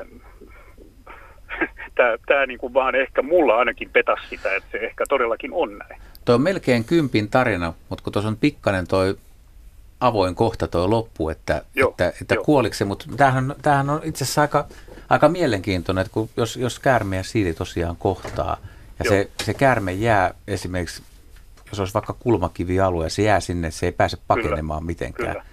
Ja siili vyöryy hiljalleen tai ahdistaa ja menee eteenpäin. Joo, se nimenomaan, Olisiko sillä nimenomaan mahdollisuus sekin. puristaa se kiveä? Siis toi on mun mielestä äärimmäisen mielenkiintoinen havainto äh, siinä mielessä, että se, toihan nyt tarkoittaa sitä, että se käyttää niitä piikkejä oikeastaan joo. työkaluna. Ja poi, siilin poikaset tekee sillä kun ne ei ole vielä oppinut sitä normaali puolustautumiskeino, eli sitä kerälle menemistä, niin nehän käyttää sellaista, sellaista tökkimistä sitten sillä pääalueella. Eli ne, niinku, niitä piikkejä käyttää hieman eri lailla kuin sit aikuiset siilit. Mutta näemmä sitten aikuiset siilitkin sit pystyy käyttämään niitä ihan niin aseena. Siis kyllä aikuiset siilit tekee niin, että, että jos siili on maassa ja, ja kerällä ja sitten sitä yrittää lähestyä ja sille on mahdollisuutta lähteä karkuun, niin siili saattaa tehdä tämmöisen hypyn ylöspäin, mm, jolloin kyllä. se Joo, siis, napsauttaa. Kyllä. Ja toihan kuulostaa mm. vähän samanlaiselta, äh, just Joo. kun kuvasit sen, että se menee niin, että se menee keräksi ja lyö, niin sillähän ne urokset toisaalta mm. toisiaan vasten myös mittelee. että tarkoitus on niillä otsapiikoilla täräyttää toista. Mm. Joo, sehän ei, tämähän ei varsinaisesti siis mennyt keräksi, vaan niin. se tavallaan... Niin. Joo, niin mä kyllä. Suojas päänsä. Pää. Niin. Ja rantakäärme, niin, rantakäärme ei näin. päässyt pakoon, siis se olisi joo, varmaan jo. painu, jos se olisi ollut mahdollista. Kyllä, se oli, se oli, sen muistan, että siinä oli ihan valtava lohkokivi, ja se vaan painoi sitä kiveä vasten, ja, ja tota, se, niin kuin sanottu, niin siinä oli se, se pimeä kulma, että, että kuinka siinä ihan loppujen lopuksi kävi, mutta voi, sen voi, mä kyllä näin, että ne piikit oli jo osunut siihen käärmeeseen. Mm. Miten te näitte muuten? Siis mitä siitä sitten näkyy, että se oli osunut siis? Siinä nimenomaan näki se, että kun se oli aika pitkä, se oli mun mielestä hämmästyttävän pitkä rantakäärme, semmoinen 50-60 senttiä, se on aika pitkä jo silloin. Hmm. Ja, ja tota, kun se, oli, se ensin oli kerällä ja se käärme tietysti pakeni ja pakeni sinne kiveen, sehän ei yrittänyt niin kuin aktiivisesti hyökätä, vaan totta kai sekin tekee niin kuin kyykäärme, että koittaa pelottaa, mutta ymmärsi kyllä, että sieltä on tulossa aika jyrä, niin se meni sitä kiveä vasten, niin se näkyy, että ne piikit oli jo osunut siihen käärmeeseen, niin kyllä mä oletan, että se koitti sitä ihan tietoisesti painaa sitä niin kuin eteenpäin. Wow, hieno niin. juttu. Tämä on jännittä, ja, ja jännitystarina. Ilta, mm. Semmoinen ilta, se oli kevättä ja ilta, alkoi olla iltapainotteinen ja tota, Pilnäsin, ja muistan vielä sen osoitteenkin, se oli Pilnäsillä Leipurin tie. Ja tota, ennen, jos jo, tiedätte varmasti alueen suurin piirtein ennen koskee, ennen mm. Pilnäsin jokea, niin niitä kiviaitoja, mitkä siinä on. Se on todella vanhaa asutusta. Joo, tosi jännä juttu. Järmellähän on, on niin kuin aika ohut ja joustava nahka, mutta se, se on kuitenkin aika vahva. Mutta jos se piikki no. menee läpi siitä, ja sitten kun ajattelee käärmeen muotoa, silloin kaikki sisäelimet, mitkä muillakin nisäkkäillä, ne on mm. vaan pitkulain siellä. Ja se tie, tiettyyn kohtaan tulisi tuommoinen, tota, menisikö ne piikit menee läpi, niin mit, mitä siinä voi tapahtua? No kyllähän se siis periaatteessa voi kuolla siihen, niin. totta kai. Kyllä mullakin siilipiikki, kun on mennyt sormesta, niin kyllähän se on todella terävä, että mä oon siilien kanssa kuitenkin tekemisissä. Ne on, ne on todella teräviä, että uskoisinhan mä nyt, että se myöskin menee käärmeen nahasta, mutta Joo. tämmöinen tarina. Mm. Ihan loistava. Kiitos paljon. Kiitos. Kiitos ja... Joo, niin, joo, hei. Hei. Vetikö Heidi vakavaksi? Joo, kyllä, kyllä pani miettiä sitä. Ja sitten vielä, että mikä todennäköisyys on se, tai miten harvoin luonnossa käykään niin, että se käärme jäisi ikään kuin just tuolla seinää vasten, että se ei pääse pakenemaan. Jos se, et, jos se siili jatkaa niin, vaan sitkeästi. Jos se siili ei ole tarkoituksenmukaisesti ajanut se sinne. Se on katsonut, että tuossa on tuommoinen mm. paikka. Mä en ihan hirveästi luota tuohon siilin aivokapasiteettiin. Ettiin, et, joo, tai omat kokemukseni siilistä ei ole, ei tue tätä, että se olisi niin kuin Mut kyllä mä niin kuin, suunnitelmallisen nerokas, mm. mutta... Kyllä mä niin kuin näkisin tämän kuitenkin niin, että se ei varsinaisesti ole aktiivisesti jahdannut sitä, vaan ne on törmännyt toisiinsa. Ja sitten on ollut rantakärmi hieman huonossa positiossa ja sitten se on jäänyt niin kuin tavallaan uhriksi siihen sen takia. Joo. Mutta, mutta esimerkiksi sehän toi, toi, toi siili on tuossa poikkeava, mutta se, että, että käärme on jossain kolossa tai reunassa, mistä se ei pääse pakenemaan, niin tämmöistähän sattuu. Ja esimerkiksi käärmeen kyyn puremat voi olla just sellaisia, että kyy on mm. paikassa ja ihminen astuu tai tulee, tai ottaa jopa marja mm. mustikkapensa ja se, se ei pääse perääntymään se mm. kyy. Jolloin se ei hyökkää tai puree takaisin. Muuten se poistuu. Se moni, moni mustikanpoimija, joka on ottanut mättäistä mustikoita, on varmasti ollut hyvin lähellä käärmettä, mutta se mm. käärme on pystynyt vetäytyä eikä hän ole edes huomannut sitä.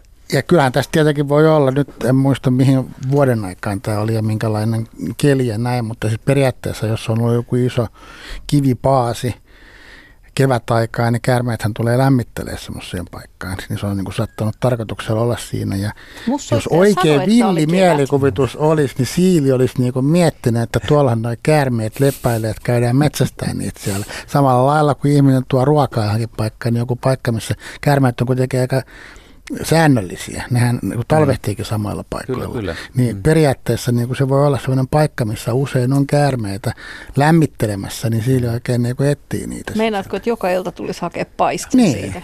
Aika magea niin, ajatus. Niin, toi, ke- toi, kerran kun on oppinut, niin tietää sen sitten. Niin. Näin se homma hoidetaan. Niin. Me, mehän Vähän rullalle niin. ja jyrätään ja mutta mehän, mehän, niin, mehän, mehän tiedetään toi paikka, että me voidaan mennä sinne sitten tarkkailemaan tai laittaa vaikka riistakamera. Ehkä joltain tulee joku vastaavallainen havainto, mutta en ole kyllä noin hieno. Tämä olisi erittäin loistava tutkimusaihe. Kyllä, mutta nyt otetaan seuraava soittaja mukaan lähetyksen Heikki Orimattilasta. Tervehdys. Tervehdys, hyvää iltaa. Joo, puhun muutaman vuoden takaisesta asiasta, kun lenkkeillessäni niin törmäsin tämmöisiin tyhjiin siilin nahkoihin, eli, eli oli pelkkä piikki, piikkikasa eikä mitään muuta, ja ajattelin, että auton alle ei jäänyt, ja, ja tuota, joku on putsannut sen todella tarkasti. Sitten olin Pappilan puistossa lenkillä, ja ihan pieneltä alueelta löytyi kolme tyhjää siilinnahkaa, ja sitten ajattelin, että tämä ei voi olla mikään onnettomuus, että tästä täytyy olla joku, joku selitys tälle asialle, ja seuraavana päivänä sitten baarikahvilassa otin sen yleisesti puheeksi, että kuka voisi tietää tällaista. Yksi vanhempi herrasmies siitä kääntyi peliautomaatilta, että hän tietää. Hän harrastaa semmoista, että hän on auringon nousun aikana parvekkeellaan kerrostalossa ja hän on nähnyt, nähnyt sen, kun tuota siili ilmestyy nurmikolle, niin huuhkaja hyökkää, kääntää siilin selälleen ja skalppeeraa sen. Ja sanoi, että hänellä on useampi tämmöinen näköhavainto. Eli se voisi selittää tämän asian. Kyllä, kyllä ja ehdottomasti huuhkajat voi saalistaa niitä samoin kuin ketut esimerkiksi voi saalistaa, ketut myöskin oppii saalistamaan niitä. Tietää sen tekniikan, miten siitä päästään. Sillähän on semmoinen rengaslihas siellä, oikein erillinen lihas, millä se pitää itsensä siinä kasassa. Mutta sitten kun sitä tarpeeksi ää, tietyin, tietyin edellytyksin sen saa sitten avattua ja huuhkajalle, se voi olla suhteellisen helppokin. Sillä on kuitenkin pikkasen pitkät kynnet, että se pystyy kyllä varmaan niin pääsee niiden piikkien läpi. Kuinka pitkät Joo. kynnet Juha Pitkät on useita senttejä, mutta nä, näistähän on niin kuin siili, siilejä on löydetty tiettyjen huuhkajayksilöiden pesiltä. Hmm. Että jotkut, jotka jopa saalistaa niitä aika, voisi kuvitella aika aktiivisesti, että se kuuluu jonkun pariskunnan tämmöiseen repertuaariin, mutta, mutta usein, usein tuommoisessa tapauksessa, jos huuhkaja iskee siilin yöllä, niin no totta kai jos sillä on itsellä nälkä, niin se voi ruveta sitä syömään, mutta sitten ne kumminkin nahat, nahkoja löytyy myös, että niitä viedään poikasille. Hmm. Itse, itse en tiedä, miten se, mulla tulee mieleen tuommoisesta, alussa kun aloitit tämän tarinan, että et, et, et osa siileistä voi olla kumminkin, että jos, jos ne vaikka olisi No tuossa tapauksessa on nyt nurmikolla joku eläin on teilannut sen, niin se on eri kuin se, että jäisi auton alle, loukkaantus, joko kuolisi tai, tai on va- vakavasti loukkaantunut, niin myös varikset tai harakat hakkaa, mm. hakkaa vatsaa auki ja syö, että minkälainen nahka siitä oikeasti jää. Että on se tavallaan aika kuitenkin aika mielenkiintoinen, että se, ei se syöminen Joo, välttämättä kaveri, ihan helppoa puhua. Ei, Joo, tämä kaveri nimenomaan sanoo, että hän on useampi, useampi tämmöinen näke, näkemys, ja sitten kun mäkin niitä sitten kävelysauvalla kääntelin niitä nahkoja, niin se on niin putsattu, että siinä ei ole mitään muuta kuin se pelkkä, pelkkä kämmenen kokoinen piikkikasa. Joo. Yksi voisi olla vielä, mikä, mikä iltahämärässä tai aamuhämärässä, niin myös, myös kanahaukkojen on havaittu joo, joo. tekevän hän, sitä, että se voisi on, olla... Mä tunsin, että hän on luontoihmisiä, niin hän Sano huuhkaja. Joo. Hyvä, hyvä tarina kyllä, okay. jännittävä. Selvä. Kiitoksia Joo, jutusta. Kiitos.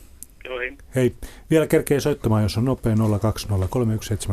Mirjami vastaa siellä puhelimeen.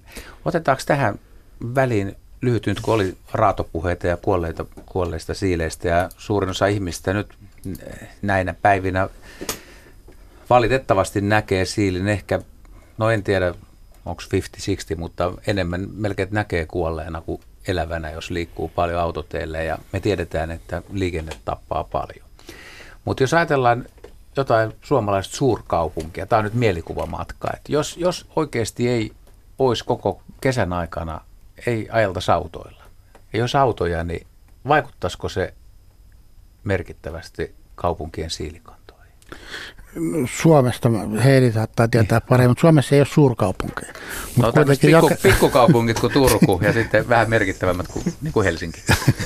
niin, mutta siis esimerkiksi Su- Suomi on kuitenkin aika harvaan asuttu maa, kaupungit on suhteellisen pieniä, mutta esimerkiksi Brittein saarilla niin suurin kuolinsyy on liikenne mitä on tehty tutkimusta siellä. Ää, mutta tota, Suomessakin varmasti hirveät määrät niitä kuolee autojen alle. Että kyllä se populaatio olisi paljon vahvempi ilman autoja. Vai mitä ajattelee Heidi? No kyllä mä uskon tuohon ihan samaan, että, että paljon enemmän olisi siileä ilman autoja. Ihan totta, että en mäkään usko, että se tautikuolleisuus, no okei, talvikuolleisuuteen on vaikea puuttua. Mm. Et siinä, siinä voi olla sitten joko se kylmä talvi, kylmä ja pitkä, tai sitten se kostea talvi, jotka on vaikeita. tauteja riittää, mutta tauditkin yleensä pääsee jylläämään vain kovin tiheissä siilijoukoissa. Et sitten jos ne elää harvakseltaan, ne säästyy kyllä paremmin niiltä. Et kyllä mäkin uskoisin sen, että kaikki, ja tietysti petoja on, mutta kaikkein ikävintä on just liikenne. Toisaalta siinä on sitten se, että jos liikenteen ansiosta tai sen vuoksi ei olisi liikennettä, niin nämä siilit säästyisi, niin taas populaatio kasvaisi niin isoksi, että tautien osuus tulisi paljon isommaksi. Näinkin voi ajatella, ainakin jossain etelässä, jos mm. siilille riittää niin kuin luontaista ruokaakin. Mm. Kyllä tietenkin resurssit, resurssitkin on rajalliset siinä mielessä, että ei mikään populaatio voi kasvaa loputtomasti paitsi kansantaloustieteessä.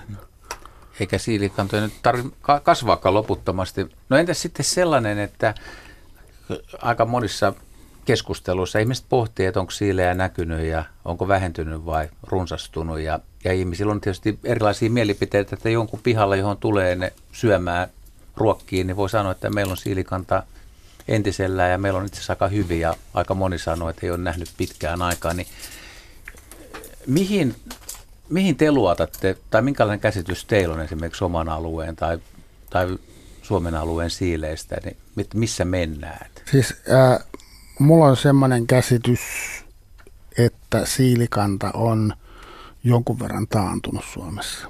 Jonkun mm. verran aika tämmöinen mietotaantuminen. Niin no, se on varmaan paikoin taantunut mm. niin kuin reilummin ja paikoin mm. vähemmän.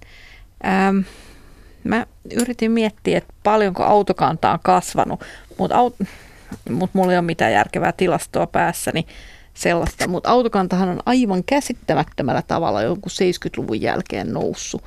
Et, et, et kyllä mä väitän, että Siljen niin liikennekuolemat on lisääntyneet myös niin kuin käsittämättömässä määrin.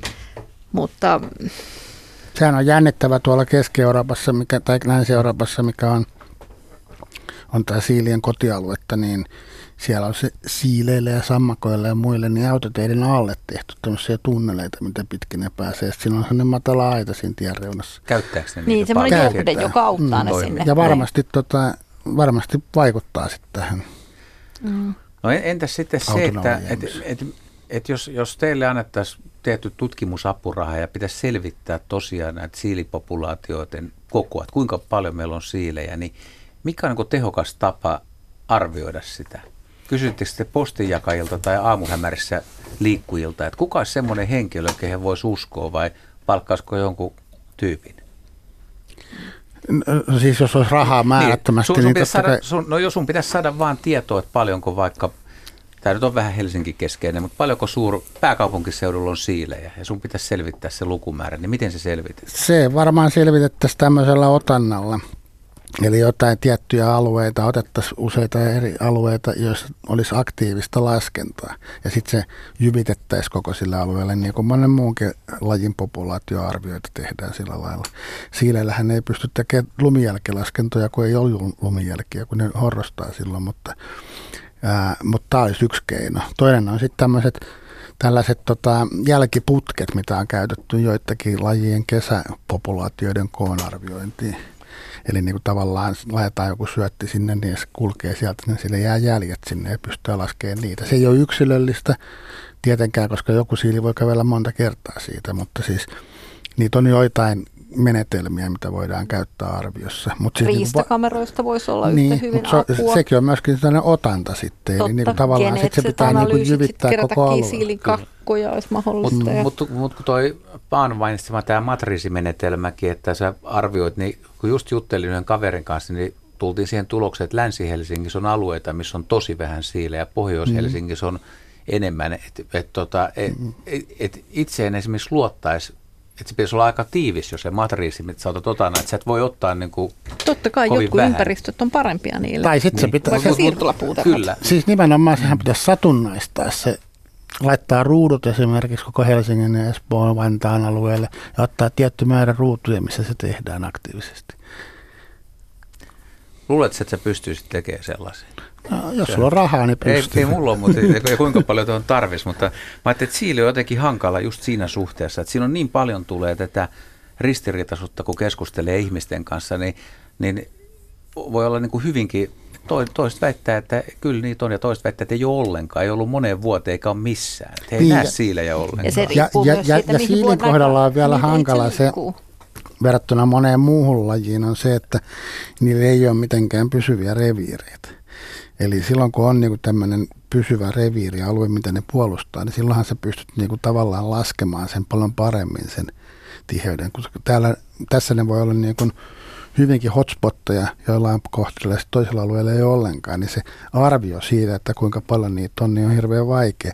Toisaalta myöskin multa on monesti kysytty jonkun lajin, että kuinka monta kärppää Suomessa on. Mistä mä voisin tietää? Eihän mä voi tietää. Mä voin... Pitää, sun pitää tietää, niin. sä oot tohtori.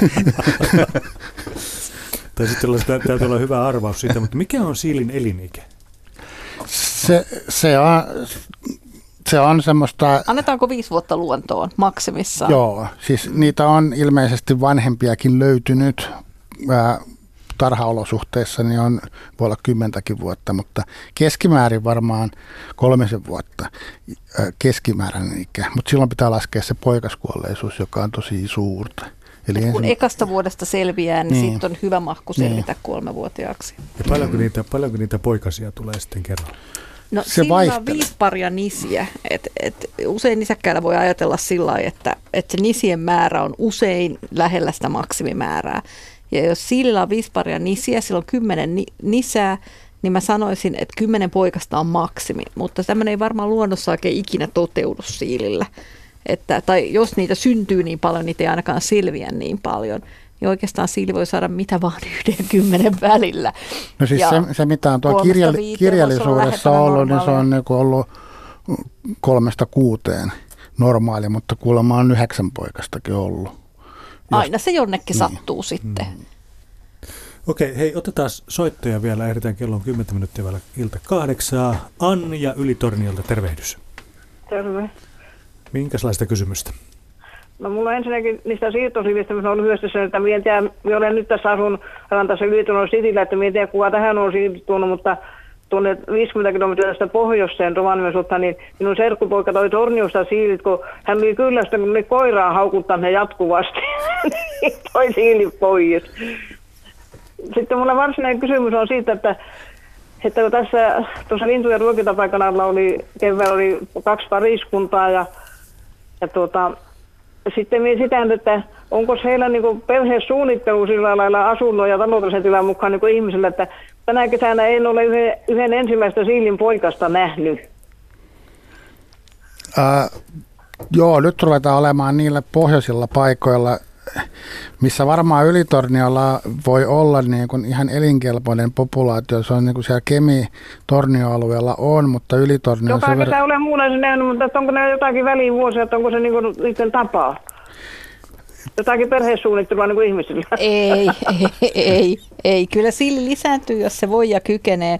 Mutta tota, oletteko ihan varma, että, että ne ovat pariskunta? Entä jos ne onkin samaa sukupuolta? Siinä oli kaksi pariskuntaa, ne oli tuossa, se oli keväällä, kun oli se kiimahomma menossa. Se tuli tuohon linnun ruokintapaikan alle, niin tuli kaksi pariskuntaa oli se. Ja minä joka ilta ruokin, panen nämä tuon oven eteen ruoan, että tuota, ei niin kuin harakat vie, kun me panen se kymmenen maassa illalla, ja mistä niitä puhun oikein hiljaisella ja kiitän, kun tulevat syömään. Ja, siinä voi olla myöskin se, että välttämättä niitä poikasia ei näe, vaikka niitä olisikin. Eli, niin. tota, eli tota, no, on siellä pesässä aika tiiviisti, se pesä voi olla aika hyvässä piilossa. Ja kun joka muuna kesänä olen nähnyt, että onko joku systeemi, että väli. Sitten kun tässä on, saattaa tuokin eh, keskellä kirkasta päivää, niin kettu käveli tuosta maantietä pitkin menemään tuonne ylös. Se on semmoinen poikaskettu, se oli semmoinen sutjakka ja sitten häntä ei ole vielä niin tuuhen niin kuin aikuisketulla. Että tässä pyörii kettu niin mettäla, jossa tämä asunto mm. Niinpä. No on siinä riskinsä, että kettukin on vienyt poikaset tietysti, mutta niin se voihan niille kaikkea muutakin ikävää käydä sitten. Että, ja sitten tietysti siilit vaihtaa jonnin verran paikkaa, että ei ne aina pysy samassa kohtaa. Et jo, jos Joo, ne teillä niin, käy vielä syömässä, niin ehkä ne tuo ne poikaset Joo, vielä silloin siihen. toinen, se urous on oikein paksu, se varmaan saapi hyvän rasvakerroksen tätä talvesta selkeä. niin, että ensi vuonna olisi sitten parempi toivo. Niin, täytyy toivoa on hyvä ellei sanoo lapamaton. Näin juuri. Kyllä. Joo. No niin, No kiitoksia. niillä ei ole niin systemaattisesti niin suunnitelmaa, koska tehdään lapsia. Ei, kyllä niitä joka vuosi tulee, jos kaikki menee hyvin. Joo. No niin. Niin lyhyt, lyhytikäisen Kiitoksia elämän teille. täytyy yrittää. Kyllä. No niin, kiitoksia. Joo, kiitoksia Anja kysymyksestä. Hei Joo, hei. Hei. Se, siis, jos se, rupesin miettimään tuossa, että jos se si, siilin elinikä on noin viisi vuotta ja ihminen seuraa niin kuin monta vuotta sitä samaa siiliä, joka on sen pihapiirissä ja sitten se kuolee vanhuuteen, niin se ei tarvi, tarkoita sitä, että sinne ilmestyy heti uusi siili sille samalle alueelle. Ei tietenkään, mm. ei.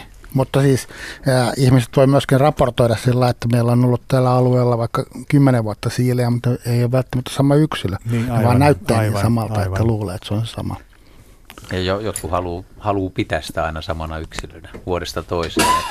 Mutta toki niin se soittaja, jolla oli tämä siili, jolla oli silmävamma, niin saattoi tunnistaa No sen se, varma, saman. se varmasti onkin Että- uskoisin. Eikä se siellä puhu kolmesta vuodesta. Ja jos, jos on- niitä siilejä valokuvaa, niin saattaa huomata kuitenkin pientä ulkonäkövaihtelua, että niillä on sitä värivaihtelua.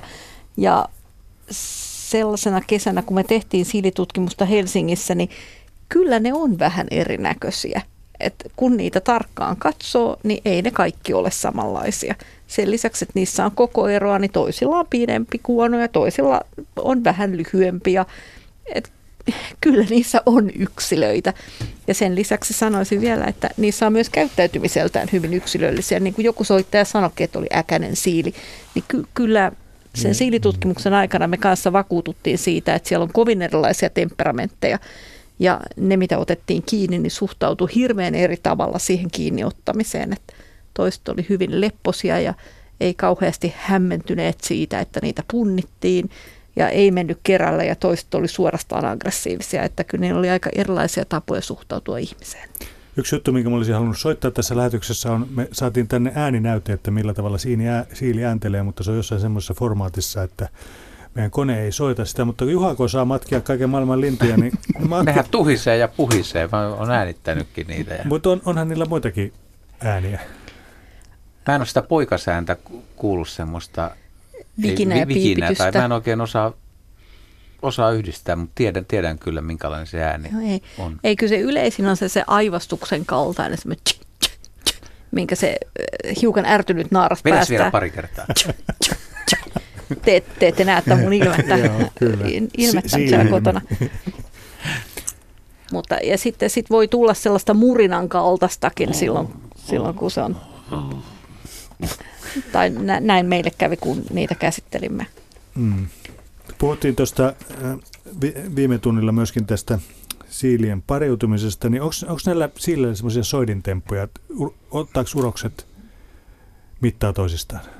Kyllä ne nahistelee keskenään, että just tähän liittyy tämä puskeminen ja myöskin tämä, kun oli tämä kenkäsoittaja, reinotossusoittaja, niin, niin se just liittyy siihen, ne niinku työn puskee toisiinsa ja Ja ne otsapiikit sitten Niin. katkeilee. pikkasen vähän Aa. niin kuin nahistelee. Voiko ne, voiko ne tappaa jopa toisessa? En mä usko. puree En toisiaan. mä usko, että siis voi, voi tietenkin toinen pakenee jo. välillisesti voi varmaan tulla joku tauti tai joku tämmöinen, mikä tappaa, mutta mä en usko, että ne suora, suoranaisesti niin kuin, Tappelis loppuun asti. niin. Ei, kyllä mä, mun siilit antaa periksi aika nopeasti siinä kohtaa, kun toinen on niskan päällä. Ja tota, Mutta ne pyrkii myös ne urokset puremaan toisiaan, jos mahdollista. Siili-iltaa on nyt rapiat kolme minuuttia jäljellä. Ruvetaan vetämään tässä vähän yhteen ja tätä lähetystä. Ja nyt kun eletään elokuun puoliväliä, niin tuossa sanoitte jo, että urokset, varttuneet urokset vetäytyy vähän aikaisemmin horrokseen ja naaraat, synnyttäneet naaraat sitten vähän myöhemmin. Ja poikasti. Ja poikaset. Eli, eli paa varttuneena uroksena ja Heidi naaraana, niin vähän taktiikkaa. Mitäs tässä vaiheessa paa tekisi ja minkälaiseen paikkaan menisit, jos pääsit silin nahkoihin? Eli minkälainen on tämä hyvä talvehtimispaikka? Hyvä talvehtimispaikka on kuiva, ää, semmoinen, mi- mikä ei myöskään kastu mahdollisesti, jos ää, lumet sulaa ja näin. Eli periaatteessa ää, niille voidaan tehdä sellaisia koppeja, mikä kuitenkin tarvitsee olla tarpeeksi suuri, ja sinne sisään, niin kuin tuossa Heidikin aikaisemmin sanoi, että nimenomaan lehtiä, ää, lehtiä ja heinää, ja sinne pohjalle voi laittaa myös turvetta tai tota, sammalta, ja sitten sen päälle laittaa niitä. Se kyllä itse sisustaa sitä, ja jos siihen jättää ulkopuolelle vaikka vaikka tota, hyviä lehtikasvoja sun muita, niin se vie itse niitä sinne sisään. Tai jos siellä on liikaa, niin se potkii ne pois sieltä. Mutta siilillä on jännä juttu, että pääsääntöisesti ne yhteen tämmöiseen talvehtimispaikkaan menee ainoastaan vain yksi siili yleensä talvehtimaan. Eli tota, niitä kannattaisi olla sitten niinku useampia pihassa, jos haluaa niitä enemmän sinne. Mitäs vaatimuksia Heidillä olisi sitten? Se menisi vähän myöhemmin, Paa olisi jo siellä horroksessa, niin tota, Joo, olisiko lisävaatimuksia? joo ei, ei mitään erikoisia lisävaatimuksia, että äh, mä luulen, että it- itse en suosisi sellaista vanerista pönttöä, vaan toivoisin, että, että, että se olisi kuitenkin niin kuin hengittävä ja, Iso lehtikasa. niin, ja iso lehtikasa. Joo, se vanarinen pönttö on siitä, siitä Se kerää huono, kosteutta. kerää kosteutta ja sitten Pitääkö siinä saattaa olla homehtua. kunnon ilmareijät sitten? Kun Kannattaa olla ilman. Siis periaatteessa kylmyys ei ole kaikkein pahin juttu siinä, vaan se kosteus. Ja ei styroksia pohjalle, koska Ei. siilit pissii, kun ne heräilee kesken horroksesta, että ei niin, että pissaleikässä herätään. Minuutti aikaa, monet, jotka tekee tuon pesän, niin ne saattaa houkutella tai laittaa ruokaa siihen ovelle. Mikä se, miten siihen suhtaudutaan? Voi laittaa, ei siinä ole Houkuttelee Ja- se Auttaa petoja. löytämään sen. Niin, ja jotkut, jotkut on väittänyt näin, että se eh, lykkää sitä horrokseen menemistä, mutta se ei tee sitä. Eli kyllä voi jättää. Niin, Ei silmene horrokseen, kun se on tarpeeksi mm. pulla ja Se läskikello kertoo sille, että milloin on hyvä mennä. Tähän on aika hyvä lopettaa. Läskikello kertoo, mihin nyt on hyvä mennä. Kyllä, me lopetamme tähän. Kiitetään asi- asiantuntijoita tästä illasta. Eli asiantuntijana olivat siis Heidi Kinnunen ja Paavo Helstedt, molemmat tohtoreita. Minä olen Petrinne ja mukana myöskin Juha Laaksonen. thank you